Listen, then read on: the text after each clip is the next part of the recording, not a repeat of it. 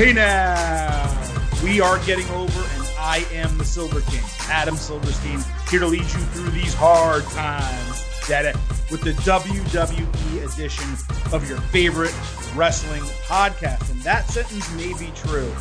WWE, as of Monday night, is not my favorite wrestling brand at this time. We will talk about that and much more in today's show, breaking down everything that's happened in the world of WWE over the last few days. We're talking Friday Night SmackDown, and we are talking Monday Night Raw. Before we get to all that, you know the rules here on Getting Over. Got a little promotion to do. And this week we are promoting our Twitter account at Getting Overcast on Twitter. Please follow us, tweet us, you can send in DMs. We chat all week long. We talk about every major wrestling show in North America as it happens. Raw, SmackDown, NXT, AEW. We're tweeting basically live during those shows. Clips, GIFs, anything that you want, we got it. And we also tweet every single episode of Getting Over as soon as it is released.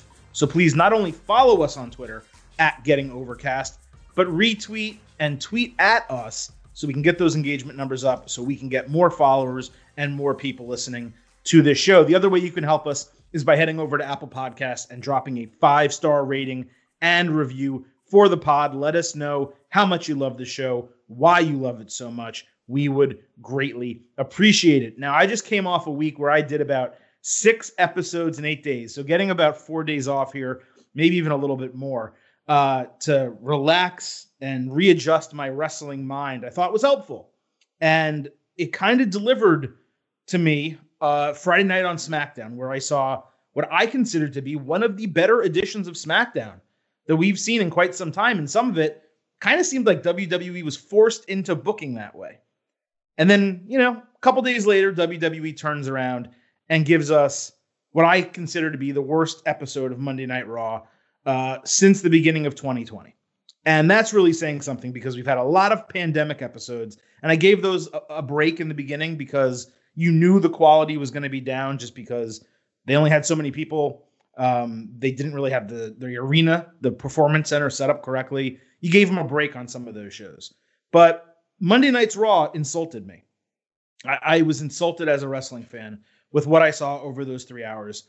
And that is largely how we're going to start the show. Before we get to that, obviously, I need to introduce my co host. His name's Chris Vannini. You can follow him on Twitter at Chris Vannini. Of course, you can follow the Silver King at Silverstein Adam. Chris, before we even get into the main event, before I go on my rants, because there's something's going to happen in the main event, and I, I don't know if I'm going to be able to control it. I'm just being honest with people. Uh, but before I get into all that, you know, let's set the stage. Were you as disappointed in what we saw over three hours on Monday night as I was?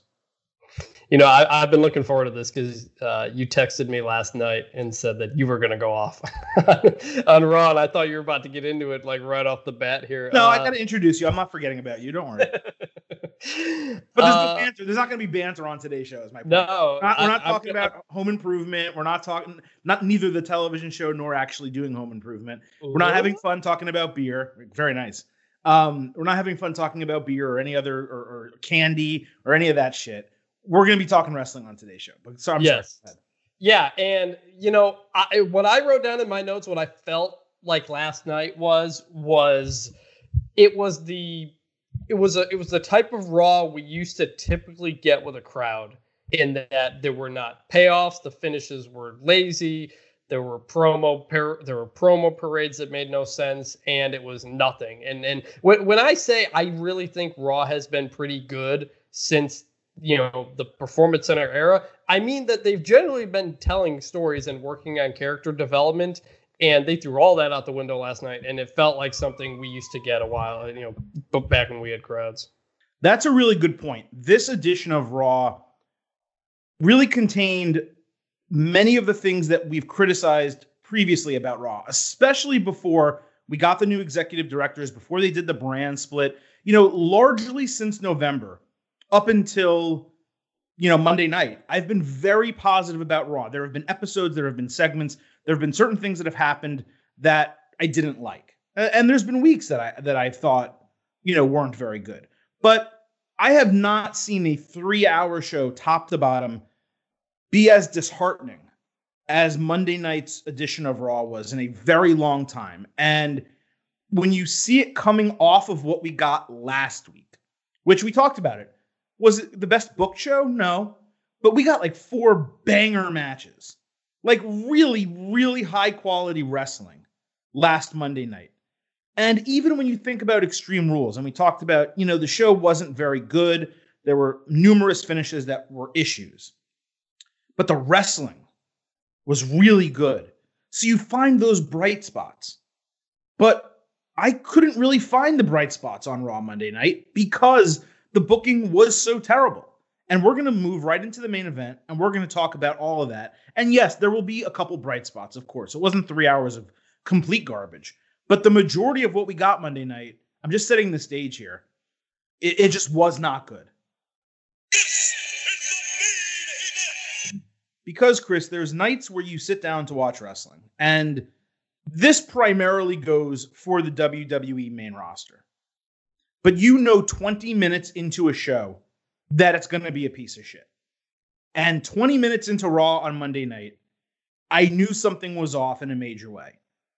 But I didn't think that by the time the night concluded, I would be this viscerally angry at three hours of wrestling on my television, especially not when the big storylines are Sasha Banks winning a singles title in WWE and Drew McIntyre and Randy Orton being the scheduled main event for SummerSlam. Two things that I think universally WWE fans wanted. And even if you didn't want McIntyre and Orton, you at least understand that logistically, it made the most sense to be booked at SummerSlam, considering what Orton's done, considering what Drew McIntyre's accomplished as WWE champion.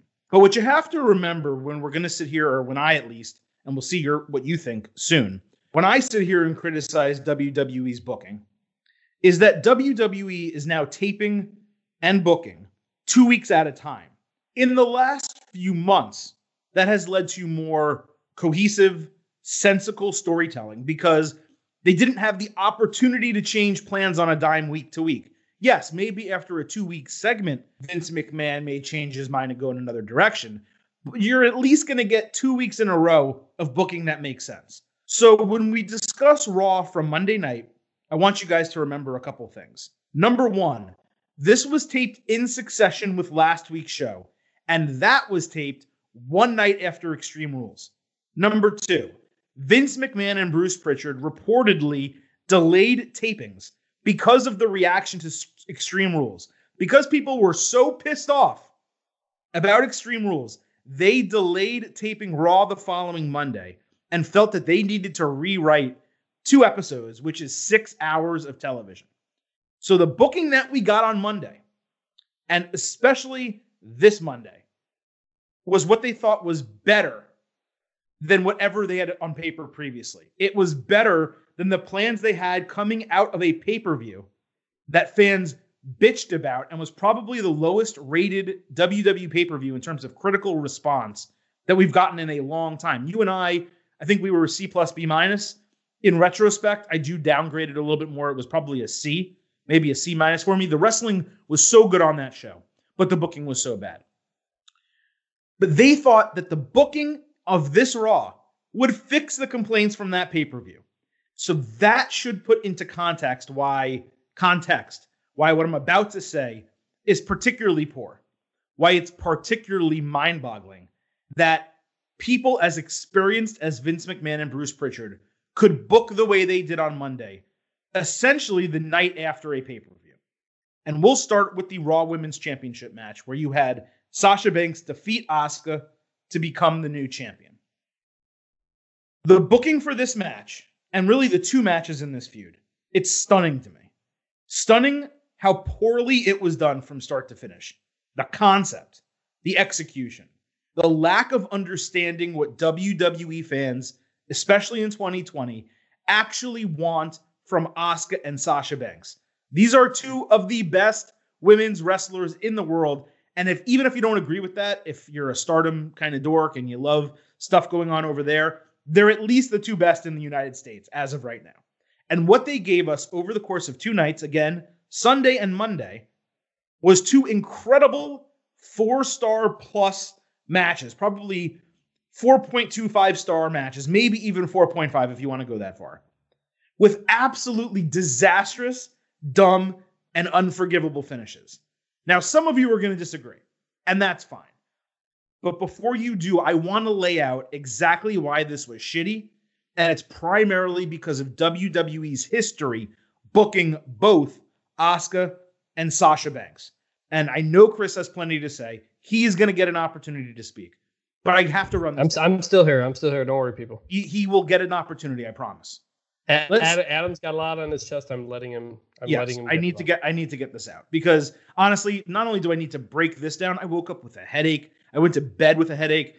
Nothing's going right right now. Okay, but anyway, let's get back and start with the positioning on the show. It was shocking that an actual title match with two of the best wrestlers in the world, especially women's wrestlers in the world, did not main event over a non-title stip- stipulation match. Now, I'll give them a break here because they wanted to start hour three with a strong rating. They wanted to carry viewers over. Hour three is usually a big drop off. Presumably, that's the reasoning.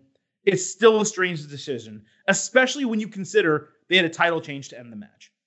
Now let's talk about the stipulation. The stipulation made no logistical sense whatsoever, even before you saw the booked finish. Now, the finish makes sense based on the book, based on the stipulation. But think about it like this it was convoluted and lacking logic. Why? Because Stephanie McMahon last week was seemingly upset at Sasha Banks and Bayley for the way that match ended at Extreme Rules. So she was going to force Sasha in booking to win the title on her merits rather than with a I can't we don't curse on the show, so I'll I'll pull a, a, a move out of good place. We'll use fork instead of the F word that I want to use instead of a fork type of finish. That she wanted Sasha Banks, if she was going to be the new Raw Women's Champion, to win the title on her merits. And then in the weeks leading up to the match, with the stipulation that was laid down, they didn't refer to Asuka as champion and did not introduce her as such before the match, though they did show it on the bottom of her graphics card as she walked to the ring. But what Stephanie McMahon did with her stipulation, instead of putting Sasha Banks in a bad position, she took away the champion's advantage from the actual champion who never lost the title in Asuka by saying, hey, not only is it you have to win by pinfall or submission, but you can't have a count out, you can't have a disqualification, and you can't have an interference. If any of those happen, the title goes to the other person. That should have been the stipulation if you're booking in kayfabe. If you're Stephanie McMahon, that should have been the stipulation for Sasha Banks. That the only way Sasha can win the title is pinfall or submission, but Asuka, the rightful champion, keeps all of her advantages. They decide not to do that because they wanted to book this finish. So they took the champion, Asuka, who has held the title for three months, and by the way, didn't win the title via pinfall or submission herself. Won it because some will say it was gifted to her in Money in the Bank. But okay, I was okay with that. But they take this champion. She's held the title for three months, and they've reduced her in this match as a competitor for the title that they did not declare vacant nor did they hold it in abeyance, as they like to say. So that's the that's how we're starting the match. Now the finish. This finish, this finish is what they thought would soothe fans after universal anger about the Extreme Rules match. Again, WWE reportedly rewrote six hours of Raw at the last minute. And rather than fix the booking, which we thought they might do based on what Stephanie McMahon said last week, they doubled down with convolution and garbage with a finish that did not strengthen either woman in the long run. So they gave us a fork finish on pay per view, only to turn around and give us a fork finish on TV. It's maddening. Let's break down the finish and the ramifications after that, Chris will speak. First, why suddenly in the moment did the Titantron turn on? Could Bayley not have battered her, her being Kairi Sane, on the ramp or in an empty section perhaps of the performance center crowd behind the barriers that Asuka could not reach. Maybe shoving Kairi's face into the plexiglass so she could scream and distract Asuka, forcing her to not only leave the ring, but go around the pec plexiglass and not be able to get back in time for the 10 count. Doing something like that at a minimum improves it. But instead, they have Asuka come out of it looking like an absolute fool. She first let Sasha walk around with her title for an entire week, despite being in multiple segments with her never once trying to steal it back. Asuka clearly going into this match knew the stipulation, yet straight up sacrificed the title to help a friend who was already beaten down in the backstage area. So now you have Asuka, whose title reign ends around 100 days for the second time on the main roster, three weeks before SummerSlam. This is, she's only had two title reigns on the main roster. I know that's maybe hard to believe. Both 100 days, basically three months.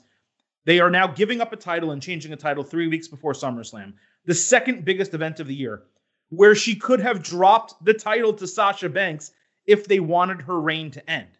Now you have Sasha Banks, who is champion for the fifth time in her WWE career, main roster. This is a woman fans have been begging to see get a push. So, how does she win the title? I know she's a heel. I know she's a chicken shit heel. She wins the title face down in the ring via countout by happenstance rather than by beating one of the best women's wrestlers of all time. Fans have been waiting nearly 1,100 days. Yes, it's been that long for her to win a singles title again. And that is how they pay it off.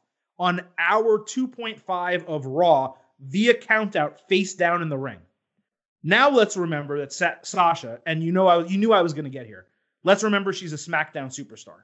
And she's never had a title reign in main roster WWE that's longer than 27 days. And she's never successfully defended a singles title on the main roster ever. Zero. So, how the hell do you book this going forward? The most logical move is for Sasha Banks to drop the title back to Asuka at SummerSlam, which means, if I'm correct that that's the booking, she will only reign for guess what? 27 days. And guess what? She'll again lose the title on her first defense. Changing the title the way they did on Monday night not only diminishes the title, it diminishes the performers who respectively won and lost it. The Raw Women's Championship, Asuka and Sasha Banks are all worse off for the booking that WWE, Vince McMahon, and Bruce Pritchard gave them on Monday night.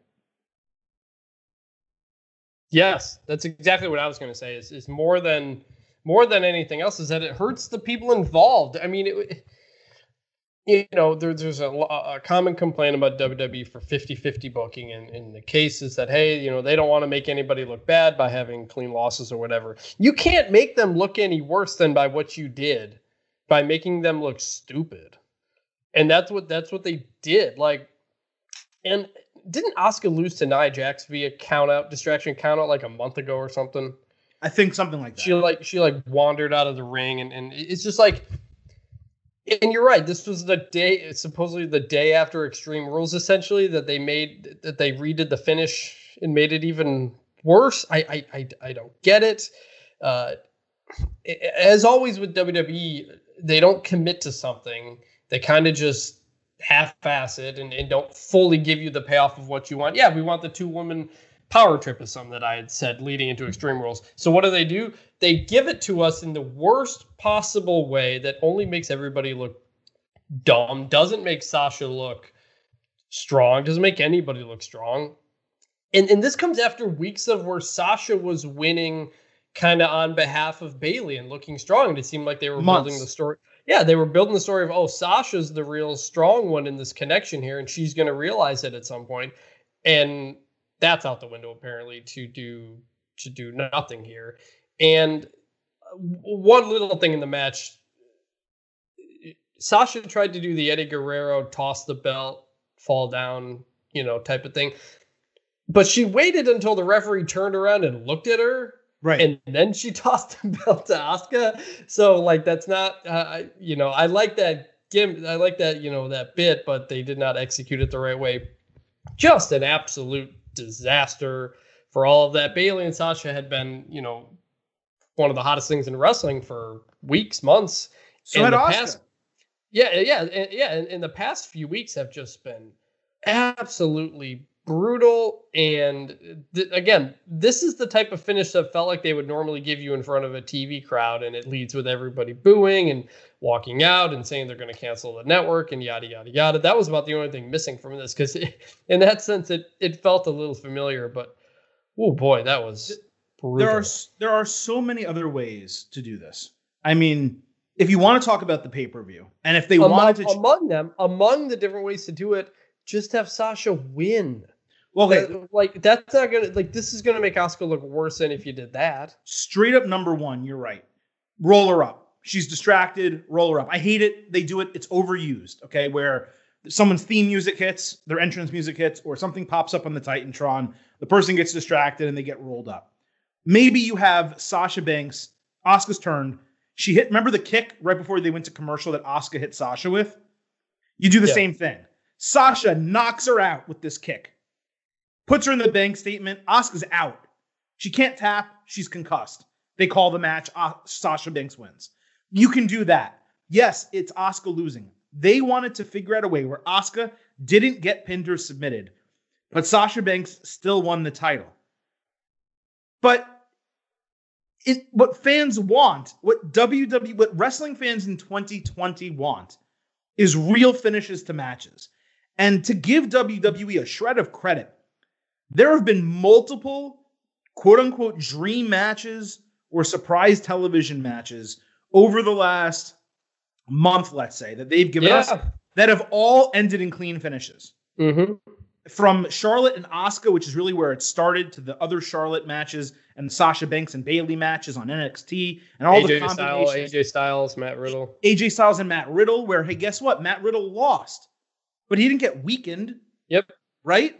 So there's ways to book and book properly where someone can lose and still look strong. And if they wanted to change the title, add extreme rules, they could have had Sasha and Bayley pay off one of the women referees or any of the referees or another female competitor or you know to come in and and be the referee in that spot and have it count as a title change or on raw i just said earlier if you wanted this bayley kairi sane finish which made sense because they had to write kairi sane off we will get to that if you wanted that to be the finish you could have done it where sasha tied up Asuka in the ropes and Bayley and Kairi Sane are fighting, like I said, in this area of the performance center. And and she's shoving her face into the plexiglass and banging her head into it, and Kairi's bleeding a little bit, maybe. And maybe uh, Sasha locks Asuka in the bank statement, and she she's forcing her to watch. And the only reason that Asuka taps, she taps immediately, maybe, but the only Sure. reason she taps is so she gets out of it so she can run and save her friend. There's a million different ways you can book this without dumb face Asuka seeing her friend getting hurt on the Titantron and knowingly giving up the title to save her after she's already been beaten down. I mean, it's just so insulting. I'm not even using sound drops. Like this would be a 0.0, it would be a market zero, it would be everything. It'd be the pissed off, uh, whatever the Malcolm Bivens one is now. It's a horror show, is what it is. I would use them all, but it's not even funny how bad this is. It's legitimately insulting when you do something like this. Now we have Sasha Banks as champion, which, folks, if I told you a month ago that on Raw we were going to get Sasha Banks as champion, I said this earlier, and and the formation of the Drew McIntyre Randy Orton storyline, and they were going to do it all in a three hour Raw, you would say, man, that's awesome. And maybe even if you throw in the Rollins segment, you tell me that stuff's going to happen where Dominic loses his effing mind with a kendo stick. There's cool stuff that happened on Raw. Okay. The booking, the ideas aren't necessarily the worst. But man, I just laid out for you why changing the title on this Raw in that way was bad. They could have done it at the pay per view before. Even if they did, what? Sasha has 32 days as champion. You know, like 40 days. Yeah. Like, like, like this is a woman who's now on her fifth main roster title reign, and before and before Monday night, her four title reigns uh, lasted a grand total of 87 days. yeah, and she's never she's never successfully defended. I don't think, right? She's never, yeah, that's what I said. She never has Yeah. successfully defended it. Two of her title reigns already were exactly 27 days. This Yeah, this theoretically could be the third. She had an Does- eight eight does title. it, does this Like- count as a defense? No, she won the title on Monday.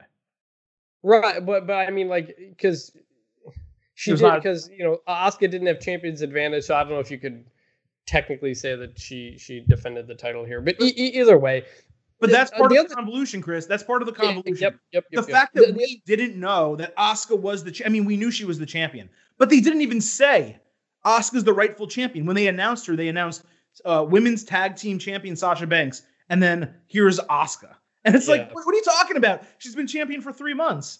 Yeah. The other thing, they, they've changed what Sasha and Bayley are because they had been strong champions for a while, and that was something we had praised them for. Is that right? Uh, I, am sorry, strong heels. They don't often go with that. They typically lean into all oh, the heels have to be the weasels and the cheats and everything like that, and that's exactly what this ended up becoming again. And it's just it's insulting to the work they've done and to the to the people watching.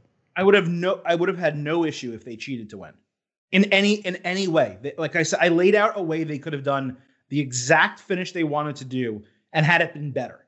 And that would have been a legitimate title change. And you would say, eh, I don't love that they didn't do it, but at least she actually submitted her in rule, in rule. Or she pinned her because she rolled her up. Or Asuka. maybe even if you want to go with the countout, you want to protect Asuka. If you do it behind the plexiglass, it's all in that arena. You understand why Asuka is getting traumatized because she's seeing it six feet from her face and she can't sure. help her. Yeah, yeah, that works. Yeah, that but works. doing it the but way I, they did it was just the worst possible way. No, and instead they cheat two times in a row, and it just it's you know I know you know I know they used the the brass knuckle thing before. It's kind of just they they've changed it. I don't really know where this is going to go. You kind of thought, you know, hey, Sasha's big moment was supposed to be when she beats Bayley, but she already has the singles title now. You mentioned she's the Raw champion and she's a SmackDown superstar. Like, what I was okay with that because it was a whole tag team situation, but now it gets now it certainly gets a little weird. And look, that's not to say everything was bad, and there are some positives that can come from this. But again, even if you make chicken salad out of chicken shit, it doesn't change that it was chicken shit in the first place. That's what this is. This is shit. It's shit booking. It's shit storytelling. It's a really bad job by WWE. And I'm going to tell you why a little bit later. Other parts of Raw were maybe not equally as bad, but really bad and insulting. Um, and just bad booking and bad storytelling. But this needed to get singled out for the reasons why I that I listed. Why this was so bad, why I as a person who has been watching wrestling for the better part of three decades, less, but for the better part of three decades, was insulted, truly insulted by what I saw on my television Monday night. As far as the match itself goes, as I said earlier, it was fantastic. Just like the Extreme Rules match, the in ring work was great you know, I, I, I struggle to praise it, but they are so good together, Asuka and Sasha Banks. They have in them a five star match, and you could do a one on one with a real finish. And hell, maybe they'll give it to us at SummerSlam, and maybe we'll be able to one day forget about this. But they are just incredible working together in the ring. The counters, the submissions, the reversals, man, it's beauty. It really is. And for them to saddle that with two fork finishes um, was disappointing. And you mentioned it. The homage to Eddie Guerrero with the title. Uh, yes, did it get screwed up? Sasha didn't do a great job, but the fact that she did it means a lot. Obviously, she did it later yeah, in the match as well. She did it later in the match as well with the frog splash. I love the respect and reverence that she has for Eddie. It, you know what happened in the match, the storytelling of the match before the finish, it hit every note for me. It was great but they just saddled it. They they they took a shit on it at the end.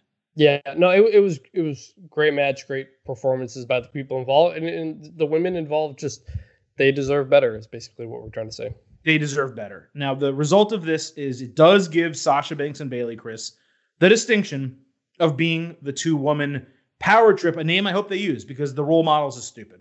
Um, you know, I mean, it, it's it's good, but you do have someone else in AEW using it. I don't think Either of them bit off the other. So I, I don't think there's anything bad there. But the two woman power trip, I mean, it makes sense to call them that.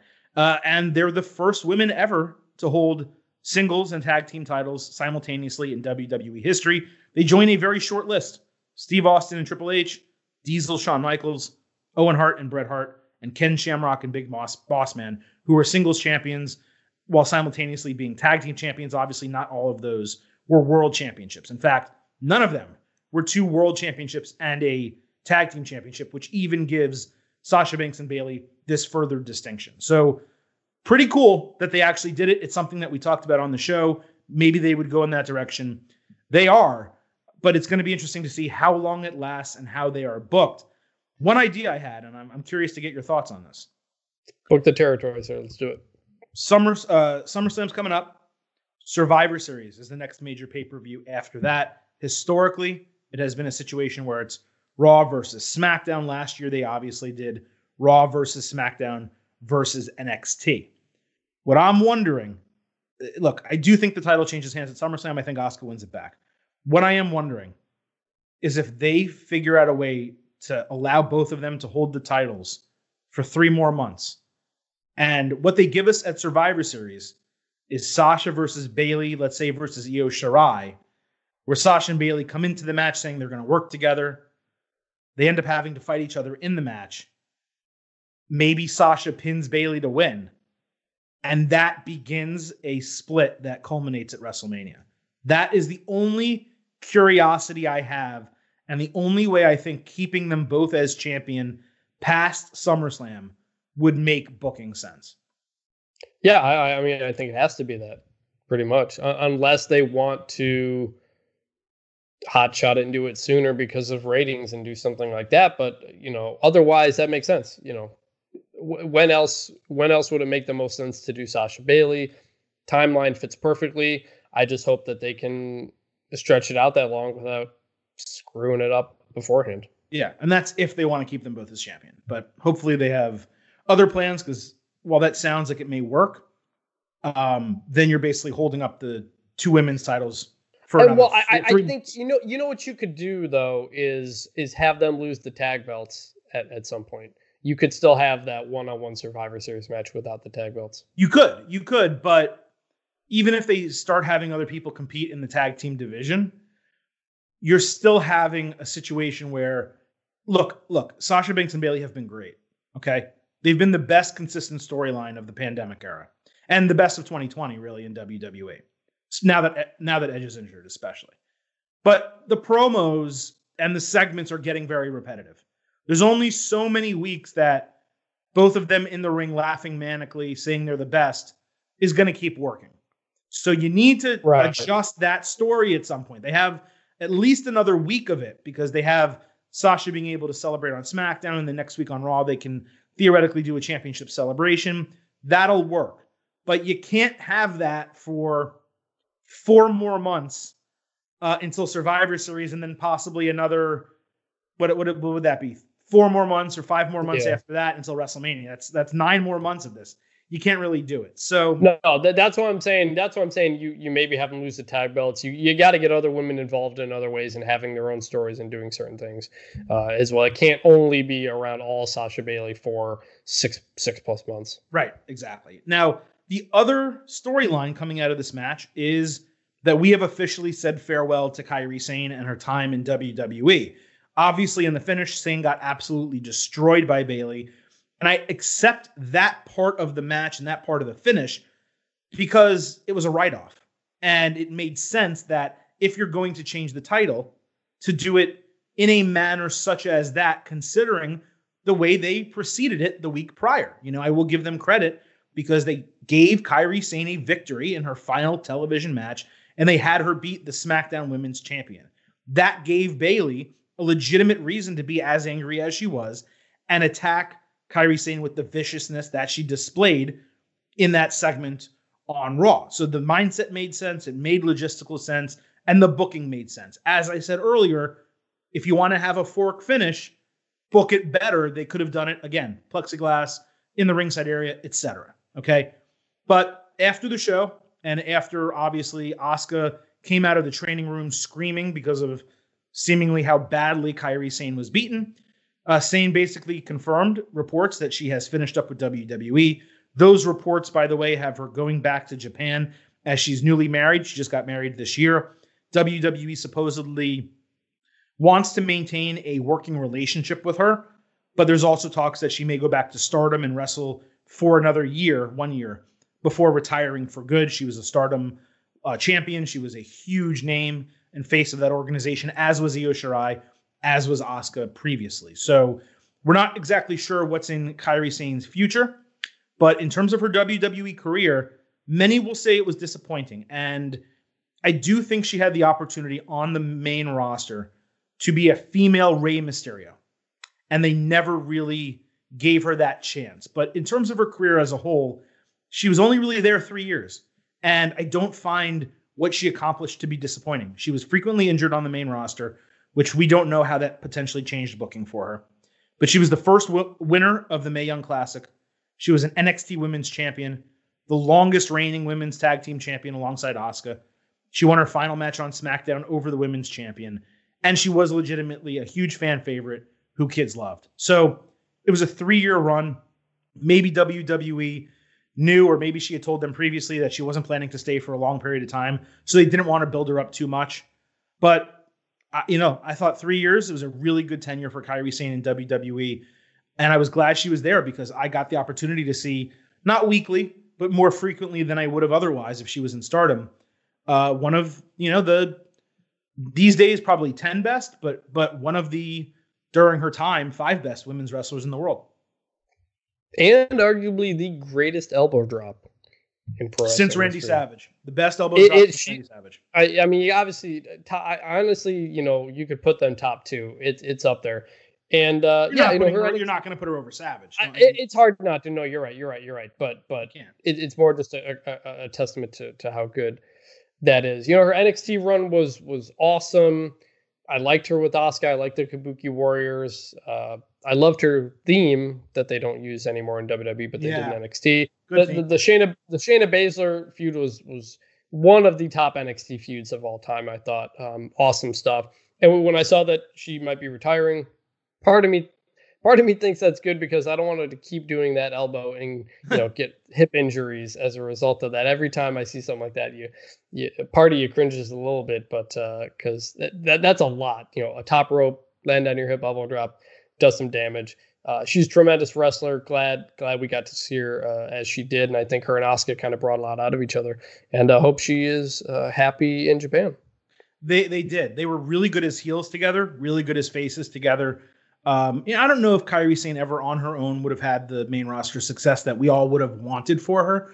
But I do think, like I said, that they did have the opportunity to make her the female Rey Mysterio, and it just didn't happen. You know, they had other things that happened. Look, last year was they had Ronda Rousey last year, you know, and yeah. they were booking Rousey, Bayley, and, Charlotte, and they had some pretty big storylines. This year, like I said, she was injured for a period of time. She did leave for a period of time to get married. Kairi Sane's 31. I mean, she's really like she looks young, but she is also legitimately young. Um, so who knows what's in her future? Maybe we get special appearances, women's Royal Rumble matches, things like that down the line. I do hope so. If she wrestles in stardom for another year or two, that's cool. But I think based on reports, and no one really knows her that's reporting this stuff, but it does seem like she just got married. She wants to go back to Japan, which is where her husband is. So I believe she was living in America without her husband, which is difficult. I can only imagine. And I think she wants to be a mother and things like that in relatively short order. So, you know, if that means for her that we only get what we get in WWE uh, and we don't see her consistently again, then I accept that, you know. But I do hope that Kairi Sane is on our television in special circumstances, maybe a Mae Young Classic return, although that's really for budding superstars. Maybe women's Royal Rumbles and special matches. Maybe she comes back at some point to face Asuka, which we never got to see, which is crazy that we never got to see that. Um, but but you know there are things where I do think Kairi Sane can be a one-off superstar in WWE, and I do hope we get that long term. We're still in the main event here, and we are going to move off the women, but I am going to stay with Raw and the start of the show because I, it's not just what happened with Sasha Banks and Asuka that made Raw a piece of shit it was the whole show. And I mentioned earlier at the start of the main event that you can know 20 minutes into a show whether it's going to be bad. And I knew 20 minutes into Raw that it was going to be bad because it got off to a really strange, uneven, poorly booked start. You have Orton in the ring cutting a promo to open the show. That was good. We'll talk about that later. But any energy they had built up from the top heel in the company cutting a really good promo, they extinguished with Nia Jax entrance music playing and Nia Jax walking past him down the ramp to cut an awful, awful promo again in the ring. Then they have Shayna Baszler come out and confront her, and the two began brawling. So, okay, they start brawling. WWE goes to commercial. We know what that means as WWE fans. They're going to come back from a commercial. They're going to have been separated. The bell's going to ring, and there's going to be an impromptu match. Nope. Rather than have the match, they move on to a completely different segment, only to have them fight 20 minutes later on the same show. Not an hour two, not an hour three, not after another backstage blowup, but literally 20 minutes later, still in hour one. And then they give us that match, and they give us an immediate, messy double countout that did not raise a shred of interest in a future match between the two. But between those two segments, what happened? We had a number one contendership for the Raw tag team titles, Andrade and Angel Garza defeating Ricochet, Cedric Alexander, and the Viking Raiders in a triple threat match. It took us 25 minutes to get wrestling on the show. And when we did, we got six minutes of it before they cut to another commercial. And in those six minutes, there were tons of camera cuts to the Street Profits who were on commentary, while Ricochet and Cedric Alexander were doing cool shit in the ring. I know it was a triple threat match, so there's no disqualification per the rules, but it seemed like this was a tornado match. I criticize AEW for this all the time, and it was just as blatant in this match as it is in, let's be candid, all of AEW's tag team matches for the most part. Ultimately, the action was entertaining in the match, and the booking was right with Andrade and Garza winning. They're the most believable people to challenge for the title. But they literally lost to the Street Profits in a non title match last week. Again, this show was taped immediately after the previous show last Monday. So they knew that they had just lost a number one contendership match. Sorry, a non title match to the champions. And then they turn around and give them the number one contendership to those same champions, despite not really even earning a spot in a number one contendership match. They give it to them anyway. By the way, on a side note, Zelina Vega looked like a million bucks. That's the most action I've had all year. But everything was wrong with the first hour of Raw after Orton's promo. It seems like WWE, Chris, does not realize hour one is about retaining viewers for the following two hours of your show. What they should have either done is had the Street Profits come out, because since they were doing the ring announcing, have them come out and start announcing the stuff immediately after Randy Orton. Have them interact with Orton a little bit on the ramp. Or don't have the Street Profits announce, have Garza and Andrade come out and have some continuity where they dap up Orton on the ramp and Orton says, Hey, good luck in this match. They walk down to the ring, they start the match. You have, after you announce the three teams coming out of the commercial break, you have the Profits on commentary you have the match, and then you do the entire Nia Jackson Shayna Baszler segment after that. Or the other alternate option is you have the Nia Jax Shayna Baszler thing just as you did, which I think was a mistake. But then you come back from commercial, you have them brawl, you have them fight, you have their stuff ongoing. Referees have to separate them. You send them to the back. You then give us their match in hour three, and in the interim, you have the Street Profits uh, and and the number one contendership match. This was just terribly booked. It made no sense. The pacing was wrong. Hour one of Raw, honestly, the first 20 minutes, but the first hour told me the rest of the show was going to be shit. And I, I, didn't think that was actually going to pay off. I thought I was being pessimistic. People uh, on Twitter were like, "Hey, why are you so bothered by what they're doing in hour one? It'll all be it'll all be fine. It's all going to work out. Raw's been good recently." It wasn't. And hour one told us the first 20 minutes really told us everything we needed to know. Again, going 25 minutes without wrestling in the opening hour is something that would have happened back when we had crowds. It, it was honestly not a rare thing to see. but when there's crowds, though, it's okay because you're getting response. Right. That's what I'm saying. They're right. they're playing to the crowd. They're doing promo parades. They're extending stuff. Yada yada yada. That's why this was extremely weird to do a promo segment after another promo segment and while I liked the Orton promo at, on its own, we'll talk about it later. But the other problem I had with it, but uh, yeah, just the organization was so weird. Part of me wonders, you know, if they chopped this episode up and and didn't, you know, film things in different orders and and re- replaced it with with other things. Just very just very strange was, the best way I would kind of describe how that thing started. And you're right, it, it had a weird he had a weird bad feeling at the, at the beginning of it when uh, Jax came out and Shayna and they're doing whatever, and it's yeah, it's just a very strange start. Like, look, I don't mind Shayna kicking Nia Jax's ass. Like, if they want to make Shayna look strong by have her run through the division week by week, do it. Okay. And if you want her to take the title off Sasha, do it. Like, I don't, that's not my ideal booking, but do it. Okay. But to have them brawl and Nia Jax can't brawl, she, man, I don't want to be disparaging. She can barely wrestle. Okay. But she, and she can't brawl. She's throwing potatoes out there. I mean, we literally saw what happened with Becky Lynch when she, you tried to have her do a brawl like this, right? So you're putting two people in a really bad situation. They're not going to get over this way unless you're if you're if you want to turn Shayna face and and have her be a badass face and have her beat Nia Jax and that works, cool. I get the booking. But pay it off on Raw. This is not a feud that needs to get extended 2 weeks. It extended 2 hours. That's what I'm trying to explain. If you want to brawl and they Yeah, have to be se- like- and they have to be separated in the backstage area and then you have Adam Pearce or a producer come out and say, "Look, we're not we we got to handle this, guys. We got to do something. Let's just book a match tonight. Let's settle it tonight." And you put it in hour 3, that's good booking.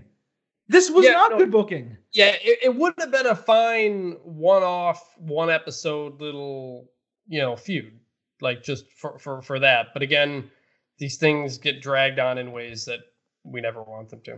And folks, like, I, I, look, I know if anyone's a new listener to the show, or this is the first episode you have, we don't do this. Generally, we're very positive, or we try to stay positive. We criticize, but we try to be really positive with the product, especially during this era where we know Adam, that gets, Adam gets accused of being too pro WWE and anti AEW. I know I get I get accused of that, but I've legitimately enjoyed their product during the pandemic era. It's not as exciting without fans. There's a lot of drawbacks. We don't have full rosters, but I'm trying to not think about coronavirus, right? I'm trying. I watch CNN, MSNBC. I watch the news, CBS News.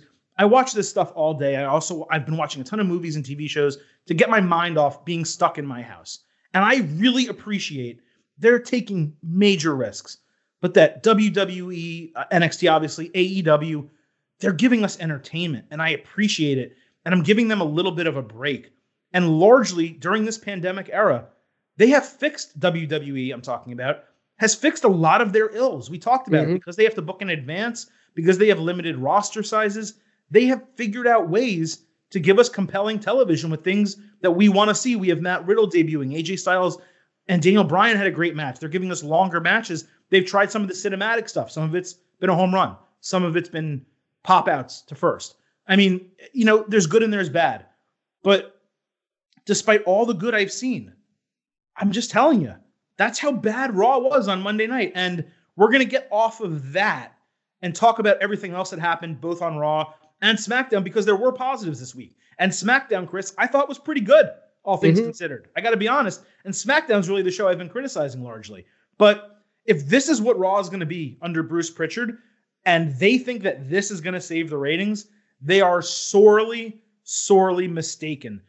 This is what we saw on Monday night was WWE at its worst. It just was. And shame on them for doing that, knowing that they rewrote the episodes. They, they did it all in one shot after Extreme Rules. They knew the reception to Extreme Rules was bad. Monday, the the immediately the show immediately following Extreme Rules, we kind of said, hey, you know what? Some of that was pretty good. You know what? Some of that looks like they're trying to fix things. Let's see what happens next Monday. We gave them the benefit of the doubt. They gave us every reason to doubt going forward. Um, let's move on to the last part of our main event. I want to talk about the bar fight between Jeff Hardy and Sheamus. Let's start with the setting. I know they may not have had many choices uh, for an Irish bar in and around Orlando. I figured they would go with something that was a little bit more authentic than Irish Shannon's, you know, something without neon lights. Irish bars are generally dimly lit. There's a lot of brick. Um, you know, I've been to many of them, but I've also been to Irish Shannon's a couple times. So it was kind of weird to see a bar fight or Irish pub so brightly lit, yet it's a place I've been before. So it was also strange to see a place that I've actually been and eaten at and drank at on television. Uh, so that was all strange. But I guess ultimately they needed the space and they needed the ceiling height. And maybe that's why they chose that location. So if that's all the reasoning for the lighting purposes, all that, that makes sense. Uh, the opening segment to the show and the conversation between Hardy and Sheamus at the bar, I thought both were corny and over scripted. The quick Matt Hardy mention at the bar was a good touch, but not enough really to make that ring home. That was the negative that I'm going to give you. I'm going to give you the positive. As far as the fight, I actually liked it. I mean, I, I think I actually loved it. Sheamus it was should, it was brutal. Sheamus should wear that as his new ring gear going forward. He looked like a total badass. Yeah. The bathroom spot with the urinal and the brick wall spot were both really cool. Hardy power bombing the hell out of that bartender through the high top table. Sheamus stopping for a pint of Guinness during the match. That's in character. And even if it was on a crash pad, the idea of Hardy doing a swanton bomb off a ladder in a bar onto concrete was cool as shit. It was awesome. So it also kind of seemed like they used the match to introduce a new gimmick or a new phase of Hardy's character. It was almost like he was Bran Stark from Game of Thrones, where he can come back after being knocked out, run through Sheamus with newfound aggression, get the one, two, three, and then switch back. That was kind of cool. So everything, you know, everything that preceded the fight I thought was corny. But once they got into it, man, like that's a pay-per-view match. That should have legitimately been on the pay per view. We said the swamp fight was garbage. Uh, we said the unsanctioned match ended up being garbage on Raw last week, or at least I did. I forgot your opinion. But this was a pay per view quality match. This is a good cinematic match. And it was in the main event of SmackDown. So I know they did it for ratings. Fine. It didn't, it seems like it kind of worked a little bit. But ultimately, this seems to be the end of the feud. And I know there were some down moments for some people. Ultimately, I think this feud was a success. Yeah, you know, I, I was down on it at times. I didn't like the P test stuff, but you know, especially getting what we got on Raw a few days later, it made me appreciate it even more because you know what? They told a story. They tried. They did something. You know, they they put an effort into telling a story over a long and longish yep. period of time. And I can accept that. Maybe there's missteps along the way. It's not the best story in the world, but you know what? They stayed consistent with the story. They gave us a payoff, uh, a final match, and a payoff that made sense. And you know what? I'm I'm cool with that. The match was was was like I said, pretty brutal. You know, throw him into the drum set. I thought it was cool, cool visuals. The the, the, the like I said, the bar was was an interesting setup. I wasn't sure exactly if it was going to look fake or not, but to choose an actual bar, you know, it, it worked out. It was pretty good, honestly. And and you see that, and you're like, oh, you know, they can't you know this is what this is the kind of effort they can put into things and it makes it that much more frustrating when they don't. Exactly. And and it is a low bar where we kind of say hey well at least they put effort into it. So we'll give them two thumbs up. But the truth is there's a lot of things that wwe doesn't put effort into these days. And when you see a two month storyline where they started it with a write-off for an injured person in elias they figured out a way to write him off they gave you a hook that on that first SmackDown that made you want to watch that two hour show to see what happened. Were they really doing this type of storyline? It was controversial. There were some other segments. Some of them were funny. Some of them weren't. Okay, you're, you're going to have wins and losses. It's fine. Um, just like honestly with AEW, I can say the same thing. The Orange Cassidy, Chris Jericho. Some of those work. Some of those don't. Those segments. The Orange Juice. You know, you, I don't know how you felt, but whatever. My point is, just because it's a long term storyline doesn't mean it's necessarily going to be 100% hits. But this to me was largely successful. And the goal was to get Jeff Hardy over back in the main event again, for him to say, hey, I am making a run for the Universal Championship. I'm not back just to be back, I'm back to be the best version of myself.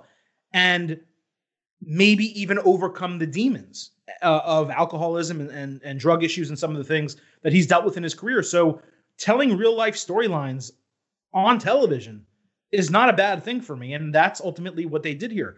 It also has me wondering, Chris, what the long term booking plan is. Because tell me what you think about this. The Fiend beats Braun Strowman at SummerSlam. We've all been expecting that.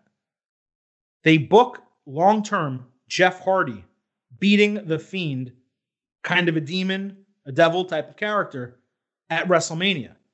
It's something I brought up when Hardy first came back. But now, given the fact that he seems to have this supernatural type of power, I don't know uh, what they're going to call I, I it. Thought, I, I thought you were going to hit me with the it drop there.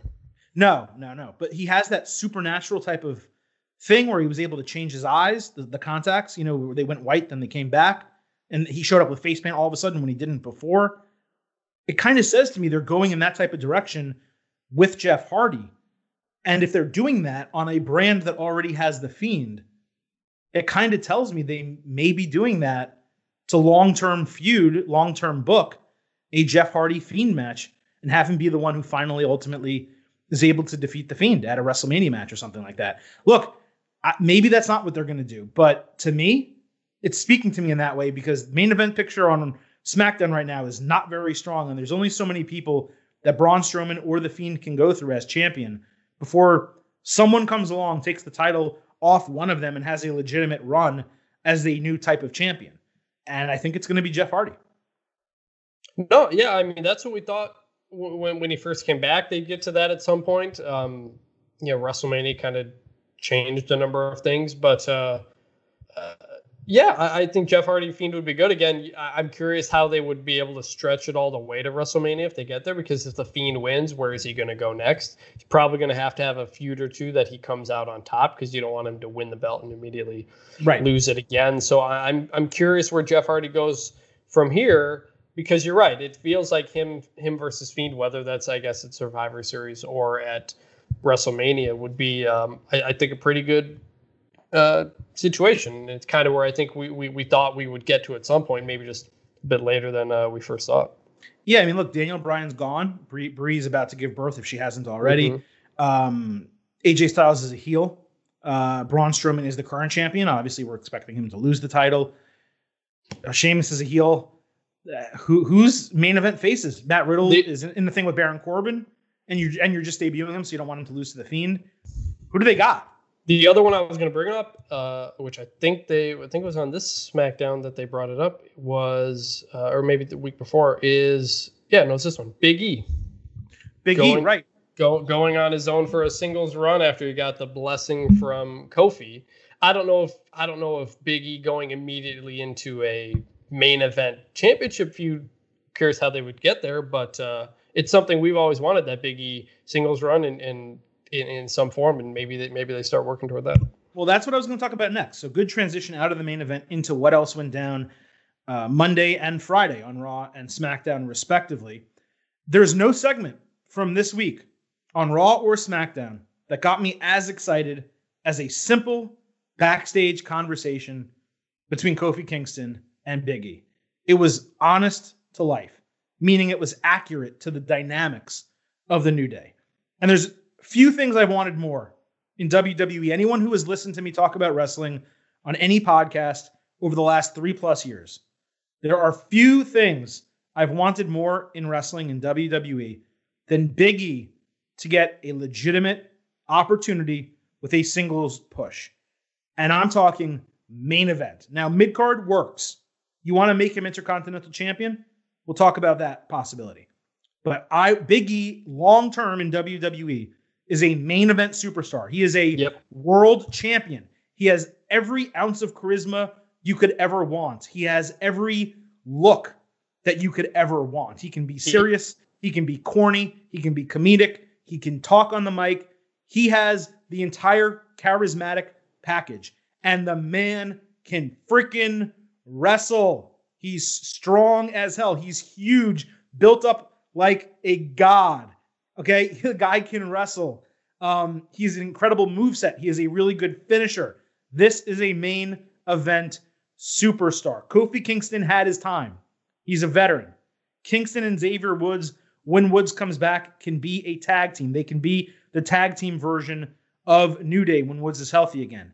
In the meantime, strap a forkin rocket to Big E. Hopefully, this lasts longer than six weeks. I am so excited. Put your meat on my meat, man. Gently now. You good? You good? Gent- please, gently, yeah. gently. Hey, I'm, I'm, delicate. Put your meat on my meat. Biggie singles push. I am all in, folks. Biggie is is face of the company type guy. Put this guy on the radio interviews, on the TV interviews, on everything. We've felt this for a long time. Everybody has known this. Uh, like I just said, I, I'm curious to see where it goes or how it gets how it gets there. But I hope this is the start of something.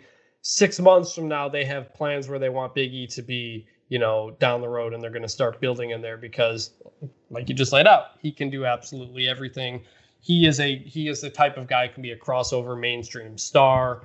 Uh, just he, he, total package. Total package is, is what Biggie has, and I think this is a great, great opportunity here. And by the way, he's always had it. Like, yes, yep. when he when he first debuted, you could say maybe needs to work on promos a little bit, whatever. But the confidence that he has found in being himself by being aligned with Kofi and Xavier Woods, that really all three of them. That there's maybe no faction in the history of wrestling. I said faction, I mean group. Sorry. There's Yes. probably no group in the history of wrestling that has done more for the individual members of the group than New Day. And I mean that.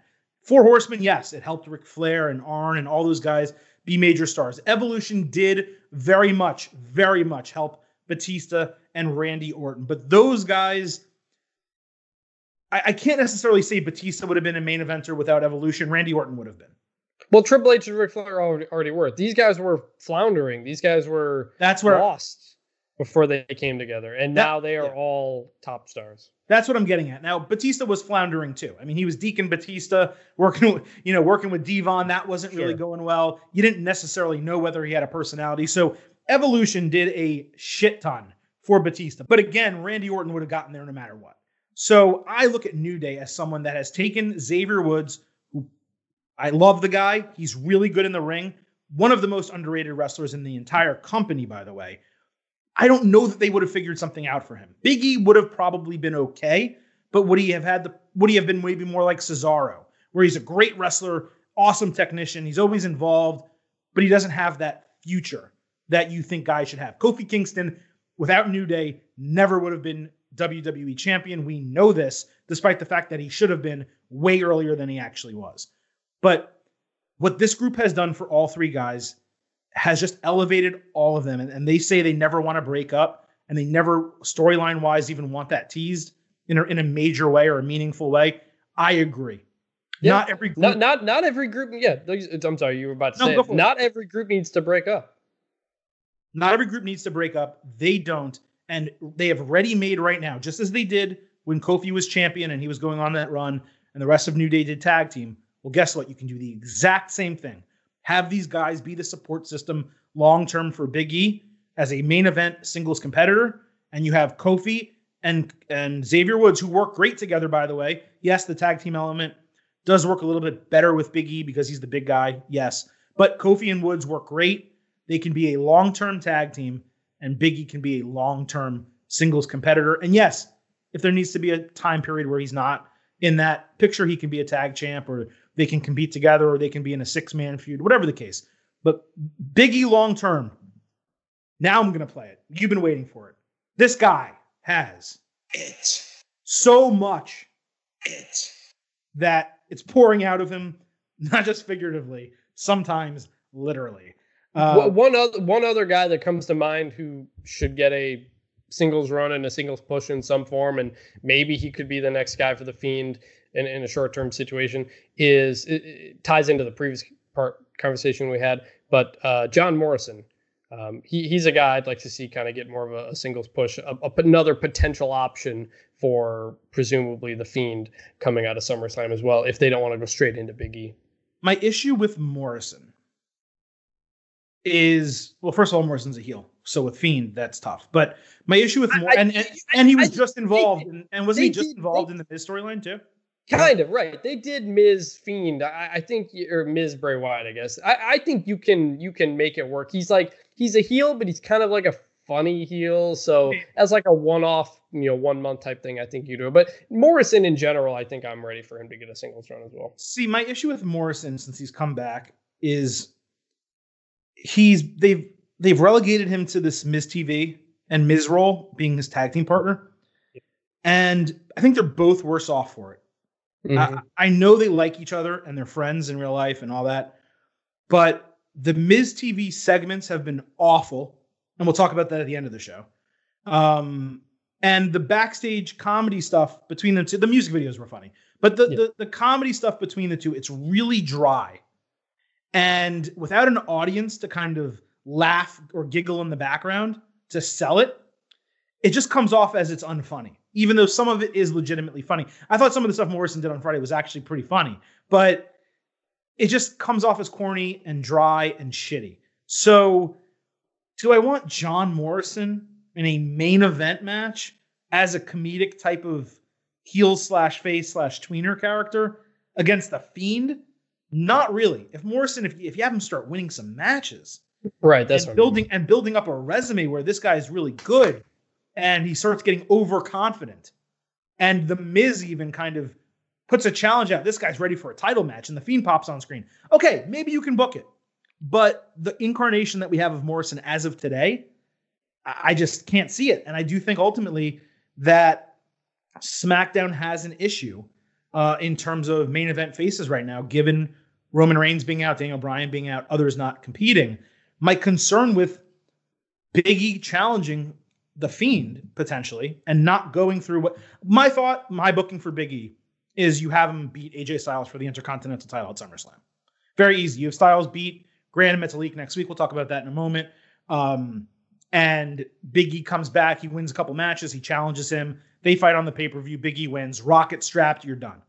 Instead, the idea that Biggie wins a bunch of matches and starts looking really strong as a singles competitor and then just gets obliterated by the Fiend, it knocks him all the way back down. That's the problem yep. with the Fiend. The biggest issue yep. with the Fiend, and we saw it with Seth Rollins, is you can't book him to lose, especially not as champion. And, and we saw it with Goldberg too. I mean, that was just a piece of shit. Um, but you can't book him to lose. But when you book him to win, he has to be strong. And that hurts the person he beats. He's too strong of a character. I don't know how you fix that. And I don't know how you feed people to him that don't get crushed. The Daniel Bryan did a great job because it's Daniel Bryan because he was al- he was allowed to book and you know figure out the way to make that work. But with Miz, it knocked him down such a huge peg he had to revert to being a tag team partner with John Morrison coming back. Seth Rollins, it turned him into the Messiah. Finn Balor, it sent him to NXT. So it, it's really a difficult scenario when you're dealing with the Fiend, and I'd be very scared if their booking was for Big E to get fed to the Fiend that quickly without being Intercontinental Champion in between. Yep, exactly. Okay, uh, let's move on uh, to the WWE Championship. Uh, Drew McIntyre and Randy Orton are set for SummerSlam. I thought Orton's promo at the beginning of the show was a really strong start to Raw. Got the job done to lay out his claim to the title. It's a bit strange for a 40 year old guy calling himself a legend to also refer to himself as the legend killer. The moniker is better, obviously, for a younger guy. Nevertheless, good promo to start the show. That's kind of where it ends for me, though, because McIntyre, before his stipulation non title match with Dolph Ziggler, that Ziggler claimed would get him a title shot if he won, he just accepts Orton's challenge that easily. Uh, it definitely could have dragged out one or two, two more weeks, or they could have done something where McIntyre had the match with Ziggler, Orton RKO's him, and then McIntyre like turns over on the mat with a mic. He's like writhing in pain from the RKO. And he's like, You want that match? I accept at SummerSlam. And that's how you end Raw. Again, another situation, the same booking, slightly different, makes it worlds better. As far as the match goes, and you can talk after this, I initially thought WWE did Sasha Banks and Asuka a disservice by not putting their title match in the main event.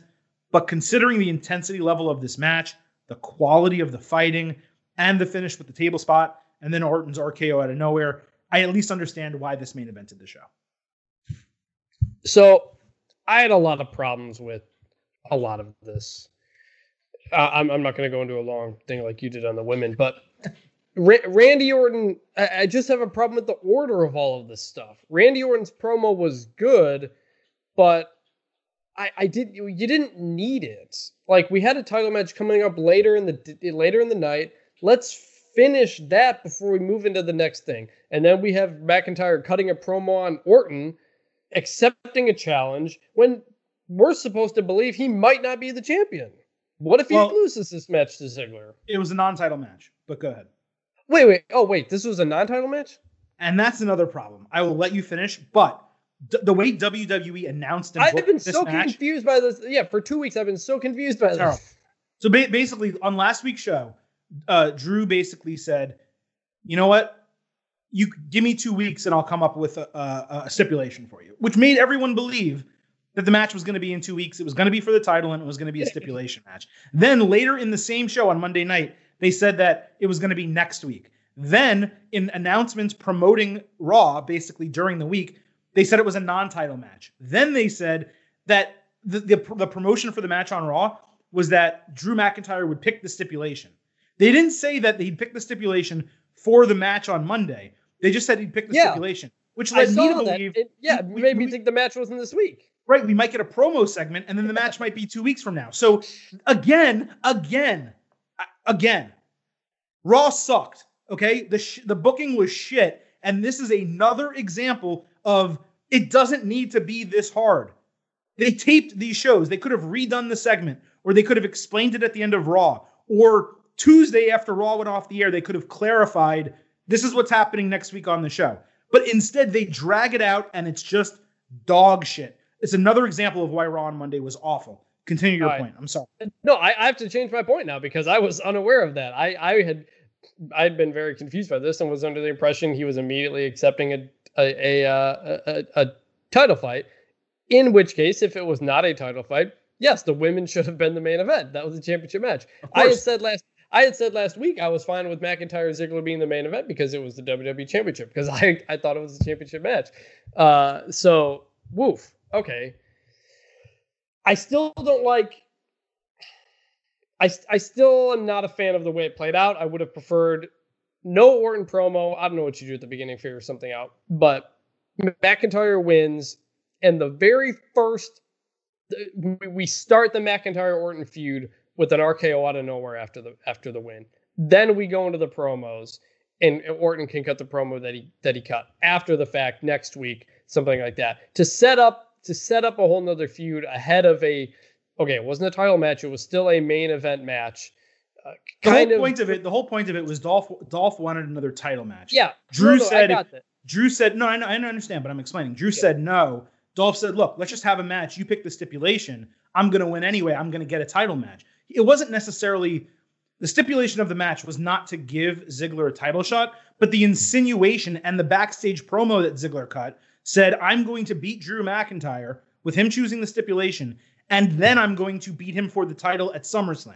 So you're even though it wasn't a title match, your your argument is still correct because they started a feud before the other one ended, and they Yes. started it. They started it blatantly. They didn't start it with Randy Orton coming out and saying, "I need to. I have to go after bigger fish. I've already killed the legends," and, and made it kind of murky on what he was going to do next. He straight up called out Drew McIntyre, which meant you knew the finish of the match, or the Yep. finish of the show was going to include an RKO out of, out of nowhere. Yep, yep, and They like I- telegraphed it.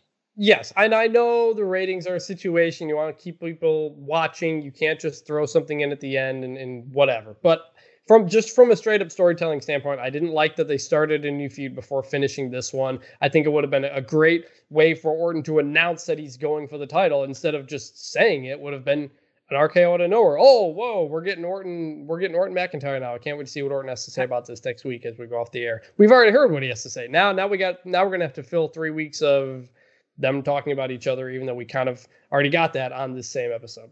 quick booking, okay? RKO out of nowhere. He's on the canvas. He's writhing in pain. Orton grabs a mic, starts cutting his promo. McIntyre starts getting up. Orton punt kicks him.